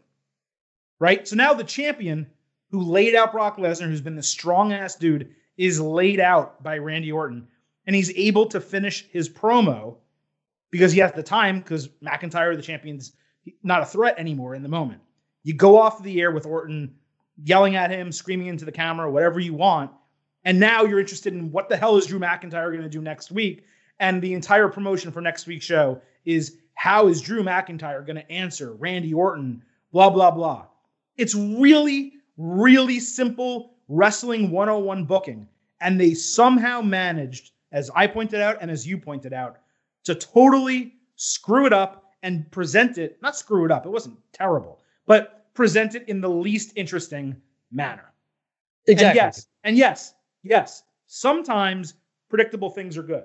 Sometimes predictable things are good. This is not one of those cases. Let's move on. Correct. We got, we got Yep. more wrestling to talk about. Uh, we had Seth Rollins call out Dominic Mysterio. And look, there are some who don't like this incarnation of Rollins. I think he's absolutely killing it. He does an incredible job, not just storytelling, but explaining the motivations for his character and then expressing those through action. Rollins and Murphy were awesome running through Dominic and Aleister Black outside the ring, with Rollins forcing Murphy basically to take Black's eye the same way that Rollins did Mysterio. Then you have Dominic, who bumped like a mofo, right? All those bumps outside the ring, grabs a kendo stick and lays it in thick on both Rollins and Murphy, beats the ever loving shit out of them. I know I've said shit a lot on this show. I don't normally do that, but I mean, th- this is appropriate. I, I there's a w- million ways we can go from here. Uh, we'll talk about that in a moment. But man, what did you think of that segment? I was I, I, my first thought was I was surprised Dominic's still backing around. I, I you know, we had thought, you know, hey, Dominic's going to turn on Rey at some point or whatever, and maybe it'll drag on. But now that Rey is gone, I kind of figured that was the end of the Mysterio bit. I was surprised that Dominic showed up and was part of this, but I thought it played out well for exactly the reason you said. You know, we, they, have talked about how you know Aleister Black is friends with all them and, and stuff like that, and and Dominic performed well every time. You know, the handful of times we've seen him in action, whether it's running around the the outside or, or, or taking a bump or, or doing something, he's done a pretty good job. So it, it's still a little weird because he's you know he's Rey's son and Rey's gone, really whatever. Young, but it, it, yeah, but the execution has been pretty good. You know, people don't like Dominic. I, I don't get it. Like you said, everything he's done to this point, promo wise, good. Uh, athletic wise, the guy's athletic as hell. He's big. I mean, he stands up to Seth Rollins. Like he's bigger than yeah. Rollins. Like it's crazy. I, I yeah, I, I think there's a sense of there's a natural inclination to be to to get upset when there's a non wrestler technically taking the spot of what could be a wrestler. Hey, how about you just highlight Aleister Black and, and Humberto and whoever else you want to throw in there instead of throwing Dominic in there because we've seen this time and time again in the past. And and but I I, I think it's I think I have no problem with it in this case. Look, this kid, this kid's 23 years old. He is from a wrestling family. Okay, you don't fit. I know he's 23. Has he trained in the Has he trained in the WWE Performance Center for X years? No, probably not. But you know what he's done? He's wrestled his father a ton. A ton. His father is one of the greatest wrestlers of all time. He's wrestled many of his father's friends, probably in California and in Mexico. Probably a ton. So, does this guy have the training and has he gone through the rigors of the independent scene and all the difficulties that people go through? No. No, he hasn't. Is he talented? Does he probably have wrestling in his blood and clearly the talent to do it on a professional stage? This is raw. He looks like he belongs. So you can crap on Dom. People can crap on Dominic Mysterio all they want. I'm a fan of Dominic Mysterio. Like this is a kid I, who, hopefully, no time soon, but I could see like eight years from now, this guy being a champion, like a, like a world champion potentially. No, he has the this is he has it all. Yeah, this is why we wanted to see him turn on his dad and, and do something out of it because he's he's he's been doing a good job. Yeah. Now I don't know where this is all going to go, man, but I really really hope it's Rollins, Aleister Black at SummerSlam because I think it's got to be at this. Look, we're, we're huge Aleister Black fans, or at least I am on this podcast. I don't think I ever yeah. asked you whether you are. I'm a huge Aleister Black fan. Part of the reason we loved Heyman's booking is because Aleister Black continued his undefeated streak and looked insanely strong mm-hmm. and was never really booked to look bad. And people are upset that Aleister Black's getting hurt here, but I'm not. He's getting outnumbered. Um, and these guys are being assholes to him, right? And he's a face. So it's okay that this stuff's happening, but either they're writing him off, which would be disastrous, and the opposite of the point of this, or they are having Rey Mysterio take a break for a period of time, um, or they're not sure what his contract situation is. He's not under contract with WWE right now. They're still negotiating, and they have Aleister Black fight Seth Rollins in a major singles match at a major pay per view and hopefully win. And if that's the booking, that's good for Aleister Black. So right now, I'm still an optimist. I thought this was the best segment on the entire show. This was a total win for me. Um, I was just really this was the lone bright spot really on Raw.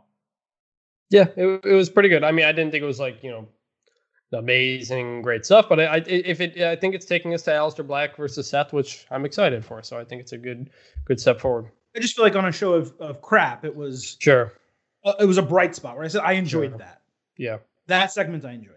Uh, let's move on to SmackDown, the number one contendership for the Intercontinental title. Grant, listen to the names in this match. Gran Metalik defeats Shorty G, Drew Gulak, and Lince Dorado.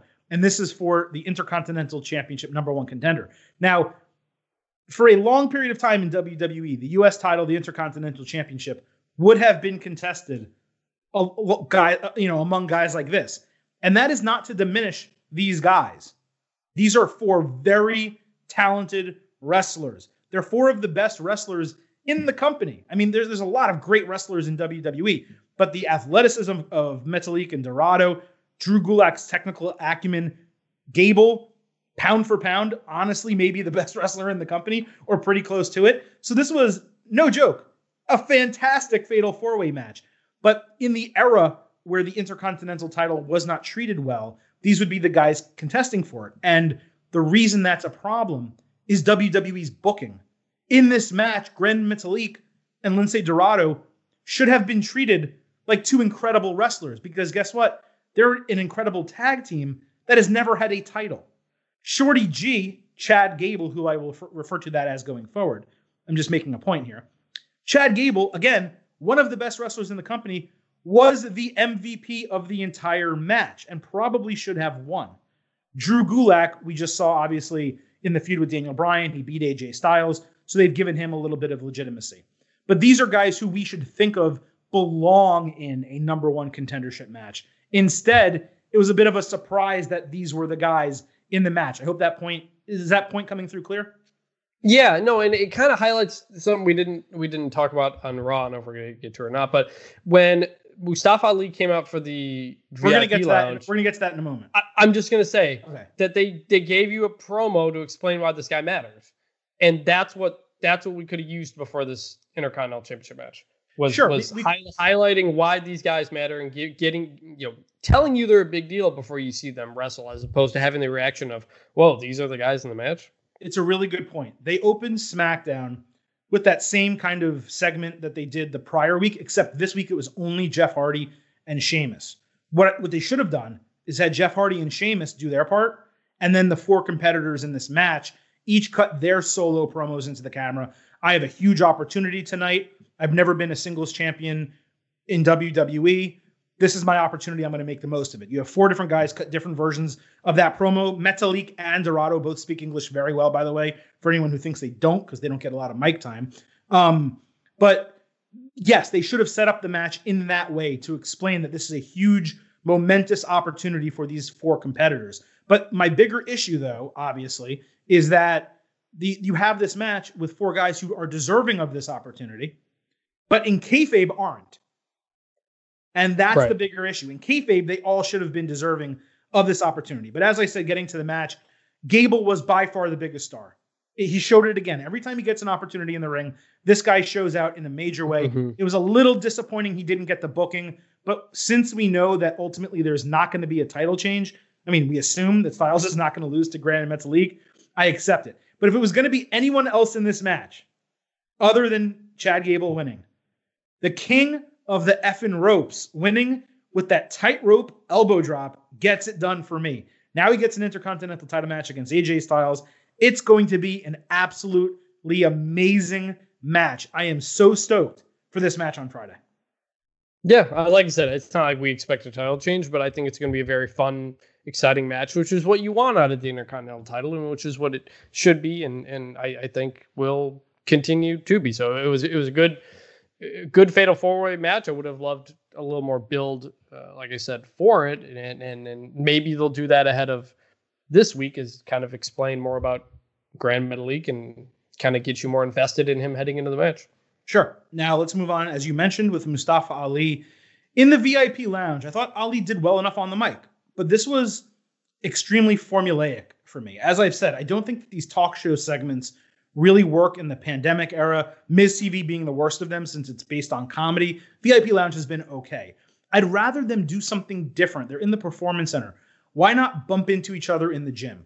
Or why not do a scheduled meeting since MVP is supposed to be a professional, he wears a suit and a tie and they're the hurt business. Why not meet in one of their meeting rooms and have a sit down and you know ha- have a conversation with Ali where they try to recruit him uh, into the hurt business. He turns them down they say, hey, you know what, you're going to fight Lashley later in the, you know, later tonight, or make believe it was a meeting that happened earlier, whatever the case. Do something freaking different. Stop doing in ring talk show segments. It's annoying. I thought Ali did well enough in his promo, but then they have the match with Bobby Lashley, which was just so disappointing for me. Ali bumped like crazy in and out of the ring. He took an absolute beating in this match. He got about 30 seconds total of offense before getting caught in the full Nelson and tapping out. What a waste it was to bring this guy back after so long to have him get absolutely obliterated in a singles match. Lashley is supposed to be dominant. I get it. But they didn't need to feature a newly returning Ali in this manner. Yes, Ali beat the quote unquote champion MVP last week in his return. So you're like, okay, they had a six man match. Ali's getting a little bit of momentum. He beat the champion. Maybe since Apollo Crews is going to be out for a while, they're going to give him an interim title match or they're going to do a feud with MVP and Ali that he can win to give him a little bit of a boost.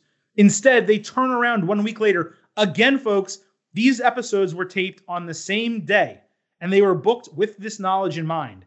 They have Ali win and beat the quote unquote US champion and then have him get destroyed by Bobby Lashley. Zero point zero, Mr. Blutarski. Yeah, I, I mean, you summed up pretty well. There are too many talk show segments. There's frankly too many promos in the ring. You don't need to do it. It's a little easier now that you have a crowd to react to certain things and they can kind of get the reactions that they want. But you still you have this whole performance and you can do chance encounters outside or other rooms and they've done they've, they've done, done a couple things they've done a couple things by that other ring that's nearby they do a lot of meetings there I, I, am generally okay with mvp doing a talk show though because his, his he's one of the best talkers maybe the best talker they got so he keeps me engaged i thought but i thought this segment with mustafa was kind of you knew where it was going to go. This is the type of thing they would typically do in front of a crowd all the time. Hey, why don't you join us? Says no, beats him up, yada yada. I, I think there was a more creative way you could have done it, and then yeah, to then have him immediately lose to Bobby Lashley was just like, why? What? It, it's like it's it's like enough.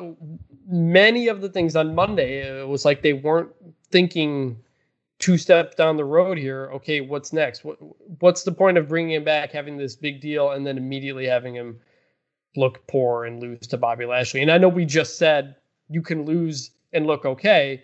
He didn't. As, he got his ass kicked. No, that's what I'm saying. Exactly. So yeah. like there there are there are better ways to do this, and it was just a further highlight of uh, an incredibly uncreative episode of Raw.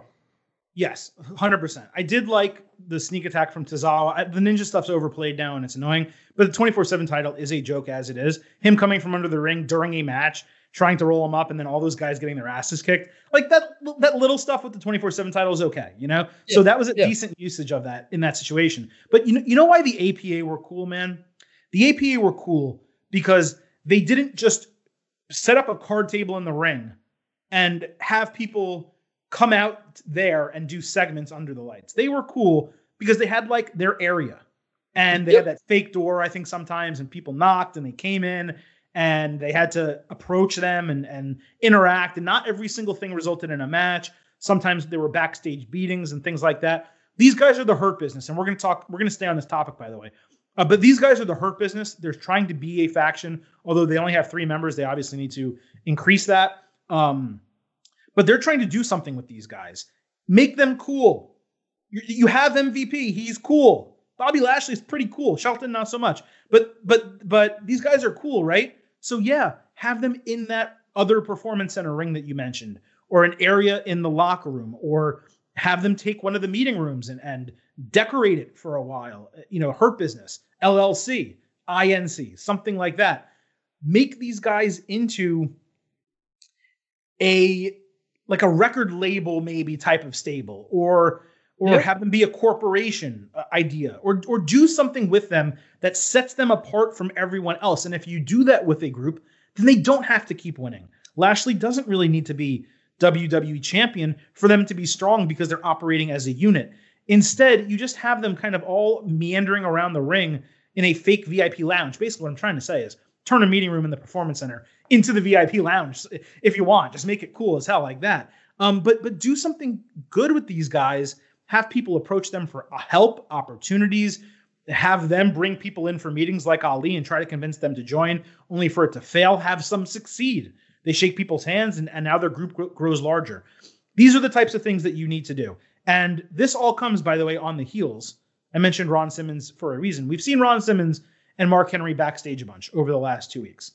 Well, reports are, and this isn't a spoiler because it doesn't seem like they're doing it, that WWE and Vince McMahon were thinking about, instead of the Hurt business, reforming the Nation of Domination. They were going to have Ron Simmons and Mark Henry be there with MVP Bobby Lashley, Shelton Benjamin, and supposedly Apollo Crews. I don't know how they would have booked that, but to reform the Nation of Domination on Raw. But it got scrapped. Largely, it seems because people felt that doing that type of gimmick and having them be heels in this particular climate with Black Lives Matter and everything else that's going on would have really been a big mistake. Um, now, I think they could have done it without them being heels, or even if they were heels, without doing maybe the Black Power fist or maybe just changing a little bit. But the other thing they could have done is just had Ron Simmons and Mark Henry standing there talking to MVP and Bobby Lashley and done the group, but have it be called the Hurt Business, just as it is now. Basically, do the exact same idea, but have those guys lend advice to these younger dudes and kind of say, hey, we're here to help you. We're going to tell you why NOD worked, how it was successful, and we're going to give you those lessons and we're going to prop you guys up for you to succeed with the Hurt Business. So they could have still done something like that. Instead, since I guess they flew Mark Henry and Ron Simmons into the Performance Center, they just had them randomly in backstage segments talking to talent, and they have the Hurt Business operating the way it already was operating. So yeah. I don't know. What do you think about that? Do you think like NOD would have worked, or do you think having them involved in Hurt Business would have worked? I, I, I would not have trusted or do not trust WWE no, to properly handle uh, that delicacy uh, in a situation like this. Um, so I, I think it's probably for the best that they didn't specifically do a Nation of Domination. That said, I really liked seeing Ron Simmons around and him being a serious, strong dude now instead of just making the damn joke every time like like he so often is when he comes back and it becomes a comedy bit. I like when the the veterans come back and they give serious advice and it all treats everybody seriously. So, you know, whether or not Ron Simmons is involved with them, I don't know, but I I like the possibilities there. Uh, I love your idea of having a VIP lounge somewhere in the performance center and going back to it. And we've said this for months. You have this giant building, you're not moving. Build some sets. Like you can do stuff all around this building. They only either do it, they, they basically just do it at that one r- ringside practice ring is pretty much what they do. They're all all their backstage promos are just a regular interview. Uh, there's still opportunity to really get creative with all the stuff they have and all the space they have in that room and and and, and do something fun. And I think VIP Lounge would be a great idea. Uh, I, I I hope they continue this group, hopefully faction with MVP at some point. It continues to feel a lot like the beatdown clan he had in TNA for a short run, which was really strong. You know, while it was while it was going on there. So uh, I hope they keep doing this. I, I, want them to keep the MVP, Lashley, Shelton Benjamin, do whatever you're going to do. Keep that going. Um, probably don't do a Nation of Domination though. No, yeah, that's that was my kind of what I was getting at, which is don't do the nation, but you can still do the idea. You just yeah. don't have to go as far. And yes, I don't trust WWE to book that type of concept at this time, hundred percent. What I would say is I've been to the performance center twice and I've gotten opportunities to go in and around it to see what they actually have to offer. There may there's not as much space as I'm making it sound. The main conference room they have is actually relatively small. They have a really big conference table in that room. So could they make it work? They could make lighting. They could probably paint it in a way that the room looked a little bit bigger. Um, they could put a couch against the wall and so on maybe the VIP lounge in the conference room, like I'm trying to say, wouldn't work. I was just thinking back on it while you were talking. Uh, you know, they have they have greater flexibility, obviously at WWE. I mean, like, even with this one, you know, like like you know, back back in the late '90s, Vince would have meetings in whatever you know conference room, just regular well, room they. But a lot of the rooms, but what I'm getting at is a lot of the rooms and a lot of the offices there are actually small. So I'm so the, Sure, I'm, but you know. No, but but my point, what I was going to get at, where where I'm lending lending credence to your point and my point, our ideas, is they're in. So I've been there again, like I said, they're in like an industrial park, right? A warehouse kind of district. Find another space and build it out. Now you have a second area where you can do things. Um, take one of the backs. They have the medical kind of area backstage. They have the raw sign area. They have the the performance center, extra ring, ring number two back there. Let's call it. They have the gym. Portion out an area where it's kind of open. Maybe it doesn't have a door, but it's in those general vicinities, and create something like what we're talking about. And and to your Ron Simmons point, lastly, man, I would love it if they just had Ron Simmons on Raw as like an enforcer, and all his jo- his only job was people would come to him with their problems, and he would be like, "All right, that's yeah, we'll make that a match," or he nods, or he says, "Damn," or whatever, and you just have a figurehead who's not really a general manager, but someone to almost keep the peace and make sure things go right and things get booked properly. So I don't know, or, or maybe even like Akira Tozawa runs into him and he smacks him down or something like that, and then someone pins him for the 24/7 title. You could use someone to your point, like Ron Simmons in that role, and I think it would work. But I did want to clarify that with the Performance Center, it's not like what AEW has with Daly's Place and with the stadium. Sure. There is a limitation in terms of room size and venues, but they are in Orlando again, which is a huge entertainment city. It's not like LA or anything, but they have a lot of production. They have sets. They have people that can build and do things in very limited space. And considering the money that WWE is willing to shell out to do some of these cinematic things and do some unique stuff, make some unique areas and allow these guys to get creative. That's that's the point Like, we're getting. at. Yeah, it- given where the ratings have been been going, like make some major changes in the way you present the show. Like like you got to Yeah. change it up here. Like you know we we've been complimentary of Raw most weeks. We think the stories have been pretty good. The problem is I don't think anything's really been great. Nothing's been nothing's really like broken through. That's like all of a sudden, oh, I gotta watch this, and that's what they're missing. You know, for a while, for you know, it, used to be Firefly Funhouse for a little bit. There was always like, you know, there'd be a segment or oh, this week I got to see what this week's blank segment is, and they just they don't have that. They haven't had that for a while, and I still think there's a lot of different creative things they could do. The situation does give them the opportunity to be more creative with the way they present the show, and Yeah. they just kind of stick with the same stick with the same stuff. No, you're 100% right. In, in fact, the situation calls for them to be more creative. And Yeah. that's what and that's what AEW has succeeded in doing. They did the false count anywhere match. Um, you know, they started in the kitchen. They did some of the other stuff in different parts of the of the venue. W no, WWE's done it too. Don't get me wrong. You know, they did um they did the thing with the Street Profits and the Viking Raiders that ended up outside, you know, by the And I dumpster area. it. I like it. yeah, that. and, I know but- you did. I know you didn't, but I liked it. no, I didn't. But but but they, they have done some stuff. But the Mhm. point is get more creative and do more things. Before we get off, I have some other SmackDown topics to talk about. Before we get off Raw, I just want to say, and I probably should have mentioned this earlier. We had that Murphy Humberto Carrillo match, by the way, good short match between the two. My biggest issue with, with it was Murphy got absolutely murdered by Dominik with the kendo stick. He didn't sell. He didn't sell that he was hurt the entire time. He was fully dressed, so he couldn't tape up his stuff. He wasn't hampered in any way. It was just really weird. It it lent more credence to what you said earlier, which is I believe it's possible that this thing was taped and then realigned the way Raw was kind of segmented out. I think that's possible. Um, but moving on to SmackDown, we have a couple more topics before we get out of here. Bayley created that Nikki Cross Alexa Bliss match. I don't think it was the best match by any means. It was kind of robotic, but the storyline was great. Bayley and Sasha Banks were superb in their opening, forcing Cross to fight her best friend for another opportunity at the title. That's a really smart heel move.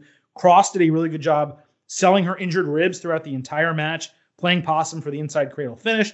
And Bliss was pretty cool playing support for a change. You know, she, normally she's the dominant personality. Here she's now in a supporting role for Nikki Cross. I thought that was pretty cool the way she did that in that match and backstage afterwards. Yep, I- I, I think this has been a good uh, another step forward in the the Nikki Cross Alexa Bliss stuff. It, it kind of feels like the breakup's coming. Um, just you know, again, it was it was solid. Fine, it kind of moves us to, to something else. I wanted to drop a side note also. I love the chemistry between Michael Cole, Bayley, and Sasha Banks when they sit in on commentary. Yeah, It's just it's top tier and it feels natural. I also love, and this is a shout out to Michael Cole. He always sticks to storyline whenever anyone mentions him fighting them or wrestling or anything like that, or anytime it's WrestleMania season. He always notes that he's retired as a wrestler and he's undefeated. he's 2 and 0 yeah, and he's very happy about that. I love that he sticks to that. yes, good good for him on that. Really. Absolutely. Uh, Firefly Funhouse. this was one of the two worst editions of the Funhouse that we've ever gotten, in my opinion. They literally said and accomplished nothing in the segment. We already knew the Fiend was unleashed because we saw that at the end of the Swamp fight. There's only three more SmackDowns until SummerSlam. They could have included a challenge or a threat or anything different in this edition of the Funhouse. To me, it was a total waste of time. I mean, I didn't think it was a waste because we we needed a we needed a I guess acknowledgement after the swamp fight, kind of where things stand. So you know, it was short. It was what it was. It wasn't great. It could have been more, like a lot of things. But I I, I think it at the bare it crossed the bare minimum. I think of what it needed to do. And by the way, when you mentioned like WWE, you know, doing more now and, and trying different things, the Firefly Funhouse is a really good example. When they first taped that, they did it at a studio. They built it. They taped like eight segments or or however many, and it was all set up and really really nice and really big and cool. Now they've basically reduced it to a blue box with some puppets, and it's no longer nearly as cool as it was. I understand whatever studio that existed in, maybe may not have been in state, or maybe it was torn down, or whatever the case. But you're going to be in Orlando. This guy's the fiend. Build a set somewhere and let him do a full Firefly Funhouse with all the accoutrements, all the cool stuff that made the Firefly Funhouse cool. Now it's him standing in front of a blue wall with pictures on the wall and puppets. And it's just like, it's like they're not trying. They did this with The Fiend also. You have to remember when he was debuting, or, or not debuting, when showing up, they would do the crazy lights and the crazy sound. Yeah. And then he would pop up. Now the lights turn off, they turn back on, and he's and maybe there's a bit of a sound and he's there. So they've reduced the fiend from this really cool supernatural, awesome, try really hard gimmick to them giving it 50% effort. And it's really annoying to me. I mean, like we haven't really seen the fiend in the ring very much. No, but for months no, but for months before they were doing it the way I'm saying. Yeah, no, you're right. You're right. You're right. And, and it's those little details, like like normally, like the slow, the lights turning off. Normally, we we'd prefer a boom surprise out of nowhere, but it did such a good job of like building the dread that you knew something Yeah. really freaky looking was going to come. And I, I, I, they had a plan and a vision with Bray Wyatt, the Fiend, at the beginning. They they stuck with it even right off the bat when people were a little weird thought it, some of it was a little weird. They stuck with the plan. They adjusted where they needed to, and they made a very good character. Now the booking is a whole separate issue, but this is an example of long-term planning for a person and a character that a lot of people need. This is I, I need I need to see that with Big E for the next six months. They need to know where he's going to be six months from now. Because Bray Wyatt, the Fiend, I think what you just laid out was a good example of investing in a character. Yeah. It- when you make that investment, they WWE made the investment time, money, and storytelling to get the fiend over. And it worked 100%. Then they kind of just said, eh, he still exists, so let's just keep booking him. Rather than continue the greatness that they were doing. And that is their biggest problem. Uh, a couple more things on the way out of here. The King's ransom for Matt Riddle. I thought it was really nice to see a dominant win for Riddle over Tony Nese after he's basically had to work his ass off in matches since his debut. The back and forth with King Corbin wasn't the best, but I like the idea of hired guns coming after Riddle until he finally gets to face and beat, in this case, the big boss, I guess, in Corbin. That said, the King gimmick is tired. It's going to be one year old in September. So hopefully Riddle fights Corbin, maybe even at SummerSlam, beats him, and they move on from the King stuff. I also, by the way, hope we get a new King of the Ring in August because that's the month where all of this happened last year. So King of the Ring, um, I think it was on SmackDown. Was it both shows? I'm trying to remember. Was it just a single show tournament? I don't I don't remember. I'm getting that in the Intercontinental Championship tournament mixed up in. I just mind, remember so Gable. sure. I just remember remember Gable and Corbin That's being right. at- I think it was just SmackDown, if, if memory serves. Um, I don't care how they do it. Do it on Raw. Do it cross brand. You need something to keep us interested in August, in and around or after SummerSlam. Do King of the Ring again. It worked last year. Gable should have won, but whatever. Do it again. We got to get the King title off Corbin. It was good. It was decent for a while. It's now tired and old. Let's move on. It, it is, and we've said that for a while. But I actually like the King's ransom idea, and wish Smart. had done this smart. months ago. It's a great idea. Like basically put a bounty on a guy, and and do that for a little bit. I think it's a great. I think that's a, a, nice little change, and it's something again creative. I think it's something they could do a little bit more of, and kind of really lean into these into these things. It's again something that was a pretty good idea, and could be a great idea if they make some tweaks. So. Uh, if you can build off of that, I, I, I don't know if this is going to be a one week idea or not. And obviously, Riddle versus Corbin, it is what it is. But that little nugget of a king's ransom was like, oh, that's that's kind of interesting. It's like it's not it's like putting an open challenge on somebody else essentially, and and it could lead to some fun things. And it kind of made me wish we'd had this for a while before we got tired of the king gimmick. So I'll tell you, uh, I'll tell you another funny dirt sheet thing here, and you know I don't know whether this is a chicken or the egg thing, which came first. There was a dirt sheet report a couple weeks ago that Corbin, and I, I don't I don't believe it at all. I believe zero percent of this because Corbin, despite his on-screen on-screen character, seems to really get the business and be mm-hmm. a pretty good guy, all things mm-hmm. considered. Okay. There was a report that they told Riddle, uh, they told Corbin, hey, we want you to do a feud with Riddle.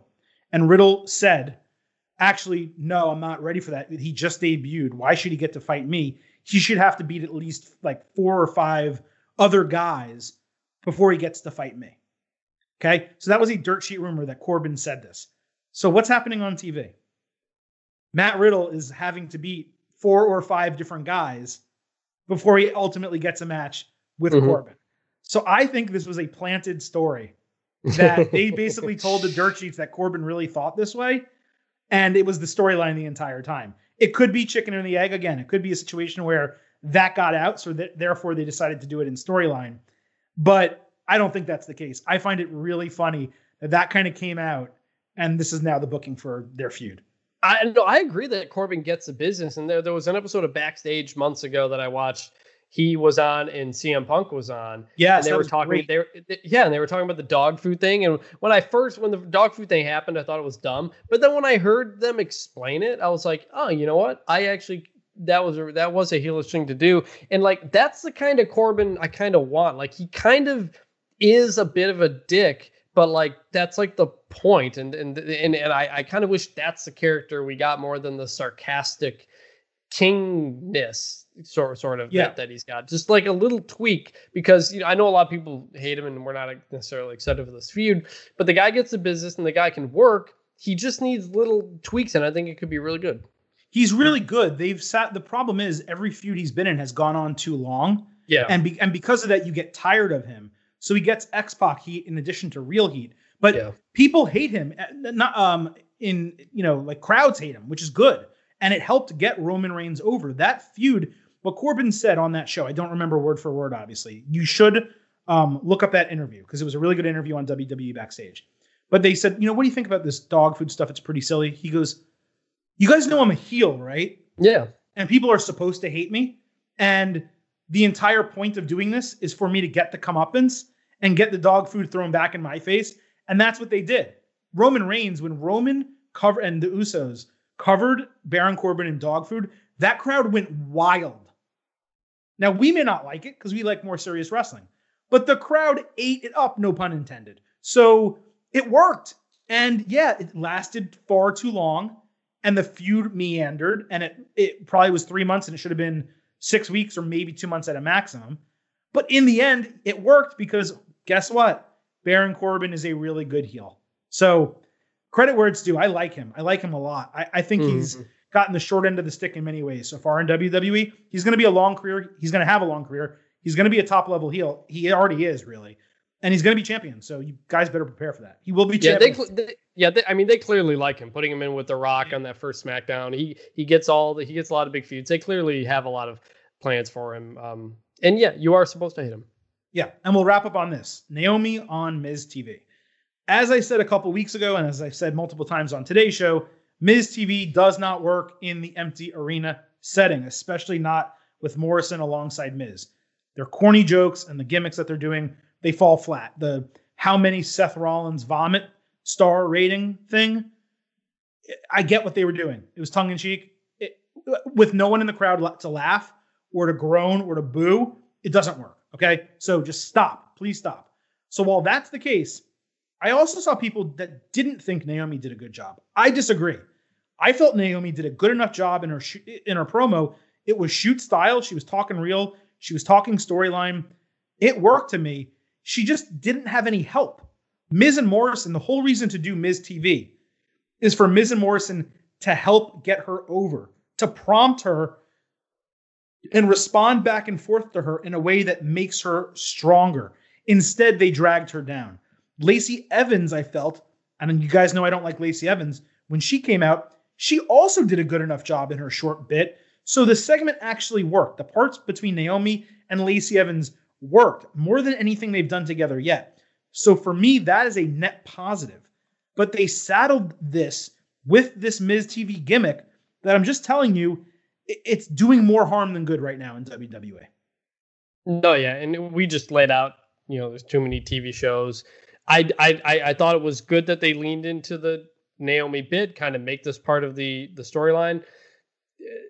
But is Lacey Evans going to come out on top of this feud as we kind of expected at the beginning? That you know maybe maybe this is a one off to kind of address it and move on, or maybe it becomes a Daniel Bryan type thing where people try to ride it into something bigger. I don't know. I, I thought Naomi and Lacey did a fine job for what it was. It's still it's still messed up that this whole thing started from a karaoke thing a couple weeks ago, which is going to be just really hard to shake, um, especially when you know this becomes a lipstick situation on on this episode. But I agree that the Miz TV aspect kind of dragged it down. You know, the men are talking, the women come out, the women start getting in a fight, the men are just kind of watching.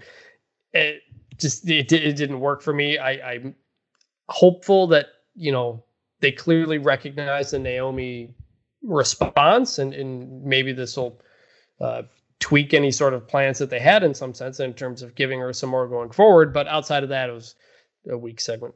Yeah, for me, it's all about how they build on it. I just think they did. Yeah, they did a good enough job where I thought it was going towards disaster, and I thought Naomi and Lacey Evans kind of made it at least a little bit intriguing. So yeah, some partial credit at least for that. So that's our breakdown of Raw on Monday night and SmackDown on Friday. You know, SmackDown. You feel better? Do you, do you, feel better? Did you get no. it off your chest? No, I, no. I don't. I'm I'm I'm almost more angry now because, like, it's one thing when you like take a couple notes, and, and usually when I do these shows, I probably take about 700 words note worth of notes for our show. There's a lot of matches. There's a lot of things that happen. I, I include a couple phrases I want to make sure I say, but I don't really go overboard. I took 1500 words worth of notes for this show because, and I didn't write out, this wasn't, you know, no script or anything, but there were so many points I wanted to make. And it's one thing to write them in the moment. It's another thing to spend in a two hour episode of this show going over it again and reliving the horror that we just witnessed. And by the way, I did not even mean to say that.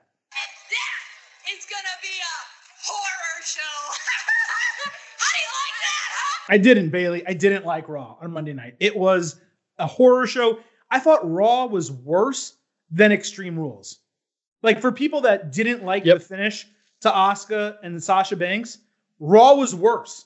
For people that didn't like the eye for an eye and how it finished, and I did, by the way, so I'm not in that group of people. But for people that didn't like that, I hated the booking of Randy Orton and Drew McIntyre and Nia Jackson, Shayna Baszler, and the way that first hour was segmented. I hated that more.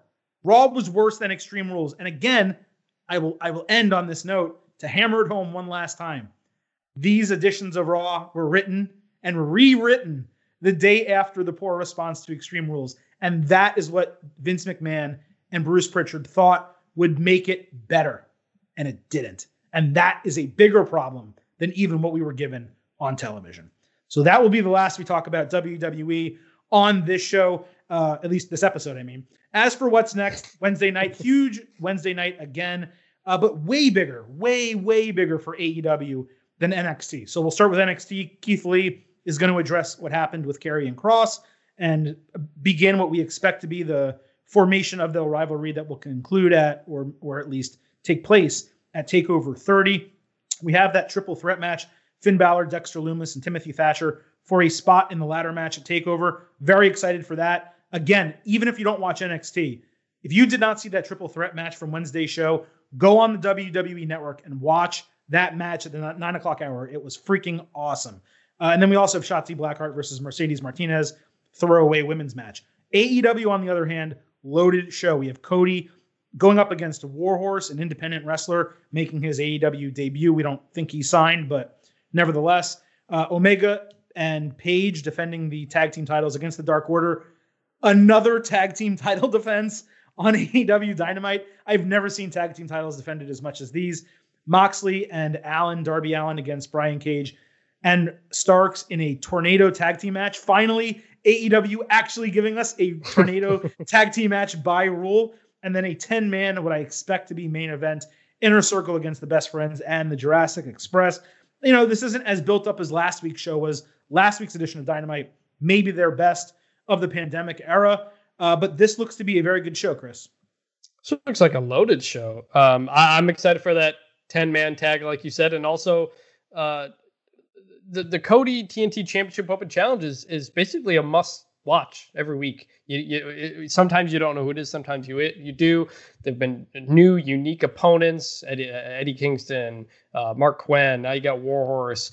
Um, it, it's it's interesting stuff. Uh, last week was a really kind of promo heavy episode of AW, which was good. You got a lot of really strong good. promos out of a lot of really good people, and it really kept my attention throughout the show. This looks like it's going to be more of a, a wrestling focused show outside of MJF's state of the industry, which I'm looking forward to.